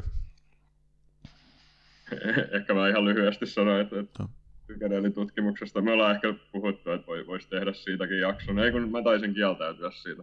Mä oon vähän avoimen nykyään, mutta paljon, mm. paljon kiinnostavaa ja noin MDMA-tulokset on kyllä, tutkimustulokset on kyllä todella vakuuttavia, vaikka se ei ole nyt ihan viimeisissä vaiheissa vielä ne kliiniset tutkimukset, tai siis on menossa sinne, mutta mm. joo. Ähm, niin, tämä liittyy tähän tämä kysymys, että äh, mä oon vähän tiivistänyt tätä, mutta joku puhuu siitä, että meditaatiossa on kohdannut jonkinlaisen syvän arvottomuuden tunteen, ja hän kysyy siitä, että, että onko tämä onko tämä kokemus, mikä niin kuin, voi tulla vaan, vaan sellaisille ihmisille, joilla on jotain traumaperäistä ongelmaa, vai voiko se tapahtua kenelle vaan? Että löytäisikö kuka vaan vastaavan kokemuksen, jos meditoi riittävästi? Hän kuvailee sitä konkreettisesti, että on kuin tuntuu kuin se olisi kivettymä ylävartalon alueella. Se on aika delikaatti kysymys. Mm. Joo. Ja ehkä mahdoton antaa mitään kovin yksiselitteistä vastausta. Mm. Mä voin lähteä maalailemaan, mulla ei ole mitään ongelmaa näitä aina, kun lähtee, lähtee vähän tota, hypotetisoimaan, mutta uh, yksi lähestymiskulma on se, että henkilö tavoittaa juurikin sen taas sen, sen niin kuin tulokulman, että enhän minä ole yhtään mitään. Ja sitten se voi tuntua kyllä vähän arvottomuuden tunteelta. jos on kuvitellut olevansa jotain kovin paljonkin. Et, et siinä on tietysti yksi ihan perinteinen, kovin, kovin perinteinen niin kuin tulokulma taas että siihen no ja tämmöiseen. Mutta sitten kyllähän sieltä voi, niin kuin, kun defenssit ehkä sitten sillä lailla laskee, tai, tai laskeeko ne, tai rupeaa löytämään sieltä niin kuin, niitä, mitkä on ehkä ollut semmoisen niin kuin,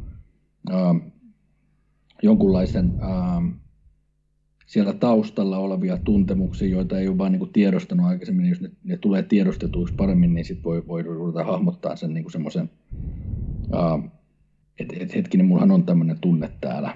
Et, et, tässä voi, niin tähän on vaikea sanoa tämän yksilön kohdalla niin yksilöllisesti kummasta on kysymys, niin kuin tietysti ihan selvä. Toi, että tuommoinen niin jännitys yläkehon kohdalla, niin, niin, niin tulee mieleen niin psykofyysisen psykoterapian juttuja ja, ja, ja myöskin osin noita tota, myöhäisempiä näitä kehoterapian juttuja, raihilaisia ja muita, joissa sitten puhuttiin tämmöistä kehopanssarista. Joo. Että et ikään kuin nää, nää, ehkä, ehkä nyt siellä näyttää Toskarikin jo jotain näihin, näihin törmännyt. Et mä, luulen, että mä voin sanoa suoraan, että mä oon käynyt sitä, käynyt sitä terapiaa. mä oon käynyt potilaana itse sitä terapiaa, mutta jatka vaan. Joo. Joo. Joo, niin tavallaan se, että mä ajattelen, että toi on varmaan semmoinen, mikä ehkä henkilö on voinut olla koko ajan, mutta nyt hän tulee vaan tietoiseksi siitä kehonsa niin kuin jännittyneisyydestä ja, ja, ja, ja sitten kehopanssaritunteesta. Ja, ja se kyllähän se sitten liittyisi traumaan tai, tai johonkin kiintymyssuhdeprobleemaan tai semmoiseen. Ja, ja sitten taas Epstein tässä, tässä kirjassa niin kuin sanoisi, että se liittyy siihen, että, että ihminen on niin kuin maailmassa jännitteisessä tilassa jatkuvasti, kun on tota, kuvittelee olevansa joku subjekti jälleen kerran, ja, ja tavallaan se vastaus ei löydy niin kuin itse asiassa lopulta siihen niin kuin psykoterapiasta, vaan sitten meditaatiosta. Mutta tuossa on niin sillä monta tulokulmaa, mm-hmm. ja, et, tota, ei ne ole kuulostanut mitenkään vierailta asioilta, että et, et ehkä toi kuulostaa just siltä, että kyllä tuossa olisi varmaan hyvä olla just sitä terapeuttista tukea mm-hmm. myöskin, mm-hmm. Jos tämmöisen kokemuksen kanssa lähtee sitten meditaatioon etenemään, jos syvä arvottomuuden kokemus, niin on taas vähän semmoinen, jota voi olla ehkä vähän rankka lähteä sitten vaan niin kuin itse pöyhiin, pöyhiin tuijottelemalla seinää, että siinä voisi mm. olla hyvä, että joku sitten pystyisi vähän jäsentämään sitä ja luomaan sitä turvaa. Mm. Kyllä. Jotenkin tuosta tota, syvä arvottomuuden kokemus, niin musta se on niin sen verran järeä kokemus kuitenkin, että se ei musta ole niin sinällään varmaan pitkän meditaatioharjoituksen niin kuin väistämätön tuote tai ollenkaan välttämättä. Et mun mielestä se dekonstruktio ei. tavallaan ja se irtipäästäminen, hölleneminen, mitä ainakin oman meditaatioharjoituksen tuloksena on tullut, niin ei se kyllä, en mä sitä arvottomuuden kokemukseksi kyllä luonnehtis. Ei, ei, ei. Että tota... semmoinen, semmoinen kutina tuossa tulee, että tuossa on niinku taustalla sit jotain, jotain muutakin matskua. Joo, mutta siis tuosta, että toi traumajuttu, niin, niin se, että mä en tiedä niin kuin, kuin yksi yhteen yhteys on traumataustan ja syvän arvottomuuden kokemuksella, että et mun niin kuin, traumatiedot ehkä ei ole riittävän hyvät tässä, tekisi mieli melkein konsultoida jostain, mutta mä kuvittelisin, että syvä arvottomuuden tunnetta voisi olla myös ei-traumataustaisella, siis ihan jonkun oman kognitiivisen tyylin puolesta, että jos on vaikka taipuvainen, niin kun ajattelee tietynlaisia ajatuksia paljon ja sitten jää jumiin semmoisiin kehiin, niin mä ajattelen, että välttämättä niin sulla ei tarvitse olla semmoista niin kuin selkeä traumataustaa kokeaksesi sitä. Että tässä on ehkä tämmöisiä niin linkittyviä asioita useampi, mutta että jos jollekin nyt tuli semmoinen ajatus, että meditaatio saattaisi johtaa arvottomuuden niin se mun mielestä niin kuin se, se ei ole totta kyllä sen enempää kuin, että mikä tahansa muu asia voisi johtaa videopelaaminen voi johtaa arvottomuuden kokemukseen ja varmaan todennäköisemmin kuin meditointi, koska sulla on, on kurjempi olo itsestäsi mahdollisesti jossain tilanteessa tai mikä e-, esimerkin ikinä keksiikään. Et siinä mielessä niin kuin se purkautuminen tai joku semmoinen hölläneminen tai irtipäästäminen, irtipäästäminen, mikä on meditaation sivutuote, niin se ei ole niin kuin toi välttämättä, mutta jollekin ihmiselle se voi olla toi, koska sitten siinä pääsee just kiinni siihen keholliseen tekstuuriin, että se kokemus, mikä siellä alla oli ja se, mikä itselle on niin kuin yleinen ja tyypillinen, ehkä sitten pitkään yksin ollessa retriitillä erityisesti, mutta voi muissakin tilanteissa olla, niin se voi olla, että se on ollut toi ja sitten sen huomaa tosiaan, että tulee tietoisemmaksi siitä. Ja siinä mielessä meditaatio on voinut niin kuin johtaa siihen, että se tulee esiin. Ja tämä on se sama kuin oli se yksi aikaisempi kysymys, että meditaatio aiheutti ahdistuksen, niin, se voi myös olla, että meditaatio toi sulle näkyväksi jotain, mikä siellä on ollut koko ajan, ja nyt ensimmäistä kertaa sä et itse lääkitse itseäsi, vaan sä pysähdyt huomaamaan sen, että niin joo, että mulla on ollut tämä koko ajan, mutta mulla on ollut niin kova kiire, että mä en ole ikinä pysähtynyt huomaamaan, että tämmöinen kokemus oli siellä alla. Ja nyt mä voin mennä psykoterapiaan tämän kanssa, ja, tai jotain vastaavaa, toivottavasti. Tai saada Joo. muuta tukea. Ja, joo, toi on kyllä tosi kiehtova, kiehtova kysymys. Mä, toho, toho voisi mennä ihan niin syvälle kuin haluaa. Mun tulee mieleen, että, että trauma on ylipäätään ihan hirveän vaikea määritellä. Ja mä en usko, että mä tiedän jonkin verran traumatutkimuksesta, niin mä en usko, että tämä on kovin vastausta tuohon, koska... He, tota, hei, sun ääni, ääni ei äsken kuulunut kauhean hyvin. Sanoinko uudestaan vielä ton lopu? Ää, mistä lähtee? No, tiivistä vaan, mitä sä sanoit. Niin, että, äm, niin, että trauma, trauma on ihan tosi monimutkainen ja vaikea, vaikea käsite. Ja mä tiedän jonkin verran traumatutkimuksesta ja mä en usko, että siinä on mitään yksiselitteistä vastausta siihen, että mikä on sen korrelaatio arvottomuuden tunteelle, koska lähes kaikki traumatutkimus perustuu joko itse raportoituun niin itse raportoituihin mittareihin tai sitten jonkinlaisiin niin kuin havaittuihin, sanotaan vaikka huoltajuus, no sellaisiin objektiivisiin mittareihin, mitkä ei ole myöskään kovin hyviä. Se on Mm. todella vaikea sanoa jotenkin objektiivisesti, että kenellä on ollut lapsuuden trauma ja toisaalta, että kuka meistä on vapaa jostain niin kuin, traumasta. Mm. Niin- Kukaan meistä suomalaiset ei ole vapaa kiintymyssuhde traumaista varmaan niin niin- lähtökohtaisesti, jos katsoo, Ja- ja- tai, tai ainakaan valtaosa. Että. Joo, Niin. niin, että trauman ei tarvi Niin, olla ja mitään ihmeellistä. että- Että ei se ole varmaan pelkästään lapsuus, lapsuus ja sen ympäristö, mikä sitä aiheuttaa, että mikä on se kulttuurinen, se esimerkiksi mulle tulee mieleen se, että miten, miten individualistinen, yksilökeskeinen ja yksilö, yksilöä korostava meidän kulttuuri on ja millä tapaa se voi aiheuttaa arvottomuuden tunteita. Jep. Niin, että kyllä, kyllä siinä on, mm. ajattelisin, että siinä on monta mekanismia, miten voi päästä arvottomuuden Tähän- Tähän, tähän, tähän tulee semmoinen niin kuin ihan, ihan jotenkin hyvin klassinen läppä, mitä on kuullut aika monelta, että et kun niin kuin, silloin kun nämä asialaiset meditaatioopettajat on tullut länteen niin kuin jotain niin kuin 50 vuotta takaperin, niin ne on ollut aivan niin kuin kummassaan siitä, minkälainen se arvottomuuden tunne länkkäreillä on. Tietysti ne on tullut USAan silloin erityisesti. Alailuna ilmeisesti, joka on Joo. ainakin mainittu tuostaan. Joo, ja, ja, ja monet muut, että tavallaan se on, se on ollut niinku niiden tosi vaikea ymmärtää sitä, sitä Mm. psyykettä, just se individualismi ja muu, että mi, mistä se, niinku, miten voi olla tämmöistä ja, ja saada siitä kiinni. Se on, Epsteinkin puhuu siitä nyt Jassin kirjassaan, että et tavallaan toi, toi varmaan niinku länsimainen niinku psyyke sinänsä on niinku traumatisoitunut tietyllä lailla siitä ja, ja, ja sisältää semmoisen arvottomuuden grunteen, joka ei ole välttämättä niinku yleisinhimillinen mitenkään. Joo. Niin ja sitten siinä on myös se, siis mä luulen, että kollektivi, kollektivismi varmaan niin kuin lievittää sitä, että sulla on vahvempi yhteys ja sitoumus johonkin yhteisöön tai laumaan jopa, mikä miettii niin kuin evolutiivisesti, niin on varmaan tyydyttävämpi olosuhde. Mm. Mä, mä silti tuppaan puolustaa kapitalismia tämmöisissä tilanteissa jonkun verran, mihin ei nyt tarvi mennä, mutta et, et to, noilta osin niin toi on musta ihan validi havainto, kyllä. Et se jatkuva vertailu ja siis ihan onhan sitten jotain niin kuin, ei niin hirveän ihmeellisiä tutkimuksiakin, että Facebookin käyttö esimerkiksi sen takia, että sä näet koko ajan niitä muiden herkullisia ruokia ja niin kuin kalliita ulkomaanmatkoja, niin se voi tull- lisätä sun arvottomuuden tunnetta jo, tai, tai ainakin huonoa fiilistä. Niinpä. Mun piti vielä vähän tuohon Oskari, sulle niin kuin, kun sanoit, että meditaatio, ja mä olen samaa mieltä, että meditaatio ei välttämättä lisää arvottomuuden tunnetta, eikä niin kuin sitenkään lähtökohtaisesti tuota sitä niin kuin, välttämättä, mutta et, et kyllä mun mielestä hirveän moni perinteisiin ja niihin kuvauksiin siitä niin kuin polusta liittyy semmoinen vaihe, missä se tulee se semmoinen valtava tyhjyyden ja niin kuin, on se sitten joku Dark Night of the Soul käytetty tai on semmoinen tietty niin kuin tyhjyyden epätoivon fiilis, Mm. mitä niin kuin Theravada niin kuin tavallaan siinä rakenteessa jo kuvataan jossain kohtaa. Et, et kyllä musta hi- hirveän monissa niissä on semmoinen niin kuin vaihe, missä mennään niin kuin aika syvistä läpi. Mm. Ja, ja tota, et, et siinä mielessä mä ehkä vähän niin kuin sanoisin, että kyllä se, siellä mun mielestä enemmän on niin kuin läsnä kuin mitä, mitä mä ainakaan sain tuosta sun äskeisestä kuvauksesta kiinni. Että et se Mm. ei niin kuin kuuluisi. Et mun mielestä se, se tavallaan kyllä ehkä kuuluu ei, ei välttämättä niin, että se nyt kaikilla tulisi just noin, mutta kyllä se aika Mm. monissa niissä, niissä malleissa ja, kuvauksissa ja rakenteissa on niin kuin aika rakennettu, Joo, se on joo. jossain vaiheessa Joo, aika, aika, Kirja- aika, aika kuva- kuvattu kirjallisuudessaan. Mm. Mm.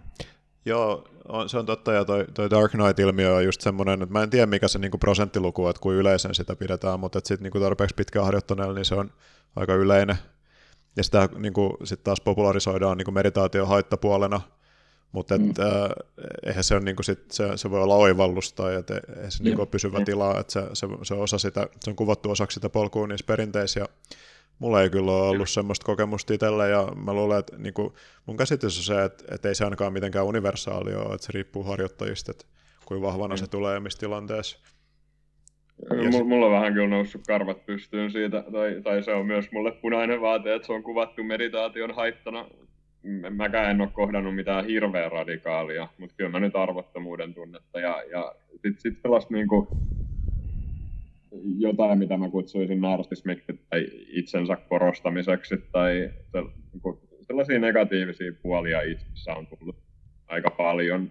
esiin jossain kohtaa meditaatiota just tällä hetkellä ei, ne ei ole nyt niin hirveästi pinnalla, mutta mut, mut, sellaisia negatiivisia kokemuksia, mitä mä laittaisin sen piikkiin, että on harjoittanut hmm. meditaatiota. En, en, ne on tuntunut pahalta, mutta en mä pidä niitä mitenkään haittapuolina, että päinvastoin ne on hmm. valaissut niin kuin, osia mun, mun persoonasta, mistä sit mitä on helpompi sitten käsitellä. Siis tuosta Dark Knightista vaan semmoinen, että mulla tulee semmoisia kokemuksia silloin, kun mä meditoin myöskin, tai, tai silleen, että ei nyt ehkä ihan niin kuin saman intensiteetin, mutta että kyllä sitä joskus, jos pysähtyy niin kuin oman kuolevaisuutensa äärelle vaikka, ja on niin kuin huono päivä, ja on paljon vastoinkäymisiä, ja sitten ne resurssit on vähäiset, niin voi se olla niin kuin pitkä ja niin kuin tosi hankala kokemus.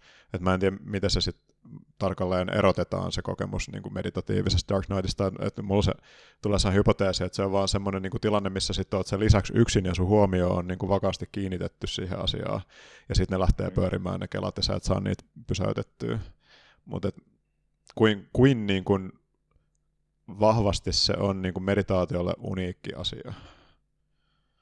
No kun te, niin, tässä täs mä en puhuisi taas sit, ne, ne ei ole keloja, tai ne, ne voi lähteä. Okei, okay, hyvä mikki hajoaa nyt just loppumetreillä, mutta niin, niin oli sanomassa vaan siis, mä en tarkoittanut niin ajatuskeloja välttämättä, vaan jotain semmoista niin kuin spiraalia, että sun kokemus lähtee vähän niin kuin hallitsemattomasti menemään jonnekin synkkään paikkaan, mihin, mistä sä et välttämättä löydä heti ulos.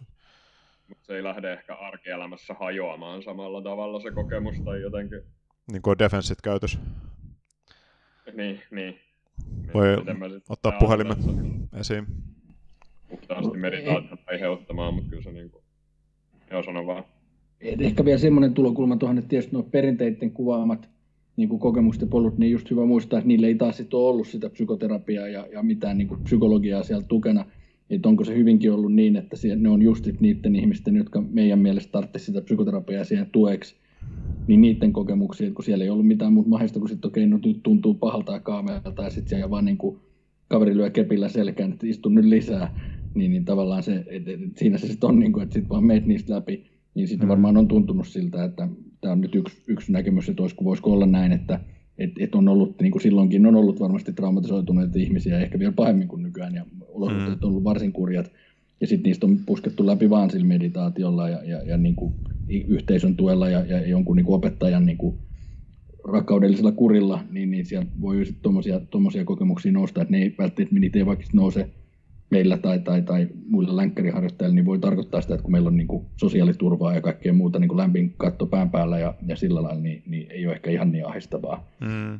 Että toi on yksi tulokulma. En sano, että kaikki noista on noin, mutta se vaan hyvä mieltää, että niillä, niillä ne Joo. olosuhteet ja, ja ikään kuin se, se tilanne, missä nämä harjoittajat on harjoittanut ja sitten mistä ne kokemuskuvaukset on peräisin, niin on aika toisenlaiset olosuhteet tämä niin kuin, tieteellinen palanen tässä ilmiössä, niin se on mulle niin kuin melkein vähiten tuttu mindfulness-tutkimuksen osa-alue, mutta mm. me voitaisiin linkata siinä, että Willoughby Britton on tutkinut tota laadullisesti ainakin, mä en tiedä, onko niillä tullut uusia papereita sen jälkeen, mä viimeksi katoin, ja sitten semmoinen kirja on kuin Trauma Sensitive Mindfulness, David Trelevan ehkä se kirjoittaja, tai sitten se oli joku muu, mutta me ehkä voisi laittaa jotain, jos, jos tämä niinku kiinnostaa ihan hirveästi just jotain tiettyä tyyppiä, niin mä luulen, että parhaat resurssit löytyy muualta.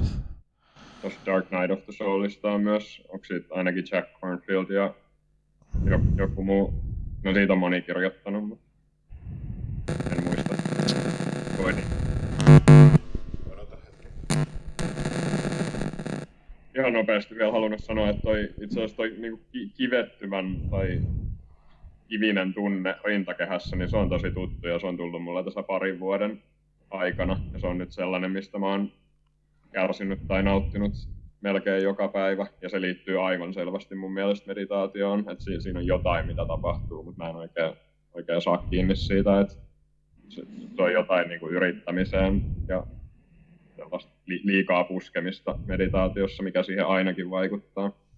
Se on semmoinen ilmiö, minkä mä oon kuullut myös retriiteillä ihmisten raportoivan niissä opettajakeskusteluissa, että se vissiin on aika yleinen kokemus. Mäkin on kuullut tosi, tosi usein. Se on piementämään päin. Tämä alkaa sekoilemaan tämä, tota, tämä AUX-piuha nyt, niin olisiko tässä luonnollinen kohta Joo. pistää tämä poikki ja jatkaa sitten ensi kerralla. Tota, ku, kuinka monta kysymystä me ehdittiin mennä? Um, viides. Joo, viisi kysymystä. Mutta vi, mentiinkö me viisi kysymystä vai viisi teema-aluetta? Ää, viisi teemaa, joo. Ei niin, niin. Et kuinka monta meillä on? Mä, mä luulen, että me ollaan ehkä about puolessa välissä, niin sit se menee me varmaan. Vähän yli, me ollaan vähän yli puolessa välissä. Okei. Okay. No, mutta ehkä... Mä just näitä tämmöisiä kliinishenkisempiä käytiin nyt alkuun, vaikka näin no. karkaili tonne Kyllä. kaninkoloihin. Mutta sitten tota se kaninkoloväki siellä, jotka nyt kuuntelette tämän jakson ja sitten haluatte vielä heittää jotain semmoisia tosi tota, esoteerisia tai hämmentäviä kysymyksiä vapaasta tahdosta tai kollektiivisesta tajunnasta tai jostain tämmöisestä tai jostain, mitä me ollaan osattu ajatella, niin tämän jälkeen niin me pidetään pari viikon breikki, niin tähän voi ehkä lähettää sitten vielä lisää kysymyksiä perään, jos haluaa. Ja kaikki Vilhon kuuntelijat tai ystävät, niin tervetuloa meidän podcastiin ja voitte seurata meitä Facebookissa, jos haluatte. Ja tosi mielellään. Otetaan teidät kuulijoiksi, jos sattuu kiinnostamaan. Joo, vahva suositus kyllä noille sen psykiatrian jaksot ainakin on ollut tosi huikeita, että päräytti oma ajattelukin monilta tavoin itse asiassa. Nämä niin kuin, ehkä just tämä, tämä niin kuin, lääkärinä sitä on niin kuin elänyt näiden diagnoosien keskellä. Ja kyllä niin väkisinkin niistä tulee semmoisia jotain entiteettejä, jotka sitten niin kuin alkaa elää omaa elämäänsä, että hirveän, hirveän hedelmällistä, koska ne, ne on kyllä kansankielessäkin, että me puhutaan, no se on masentunut ja no, mikä, mitä se nyt on, niin mikä, mikä masentunut. Et, et, niitä on kyllä hyvä vähän kyseenalaistaa ja, ja, pöyhiä ja tuuletella niitä, niitä juttuja, että se oli, ne oli musta huikean hyviä keskusteluja. Joo, eli ne oli meidän viime kaksi jaksoa mielestämme podcastin jaksot 4 ja 5 ja Facebookissa meillä on sivuja, siellä meitä voi seurata. Hei, kiitos hirveästi Vilho tästä ensimmäisestä palasesta. Tämä oli musta aika, aika loistava keskustelu, tai mä ainakin oli tosi tykkäsin hauska. kovasti tehdä tätä. Sä sovit tosi. meille juontajaksi tähän kolmanneksi, tosi kolmanneksi joo, isännäksi. Joo, palataan, palataan astialle. Tämä oli tosi miellyttävää mustakin ja mä melkein onnistuin olemaan puhumat päälle välillä nyt tähän sillä lailla kimpoille, että, että, tota, mutta ehkä me, ehkä me pysyttiin suunnilleen, suunnilleen tasoissa. Riittävän hyvin. Okei. Okay palataan asiaan sitten, kun saadaan sovittua seuraava. Morjes. Yes, moi. Moi moi.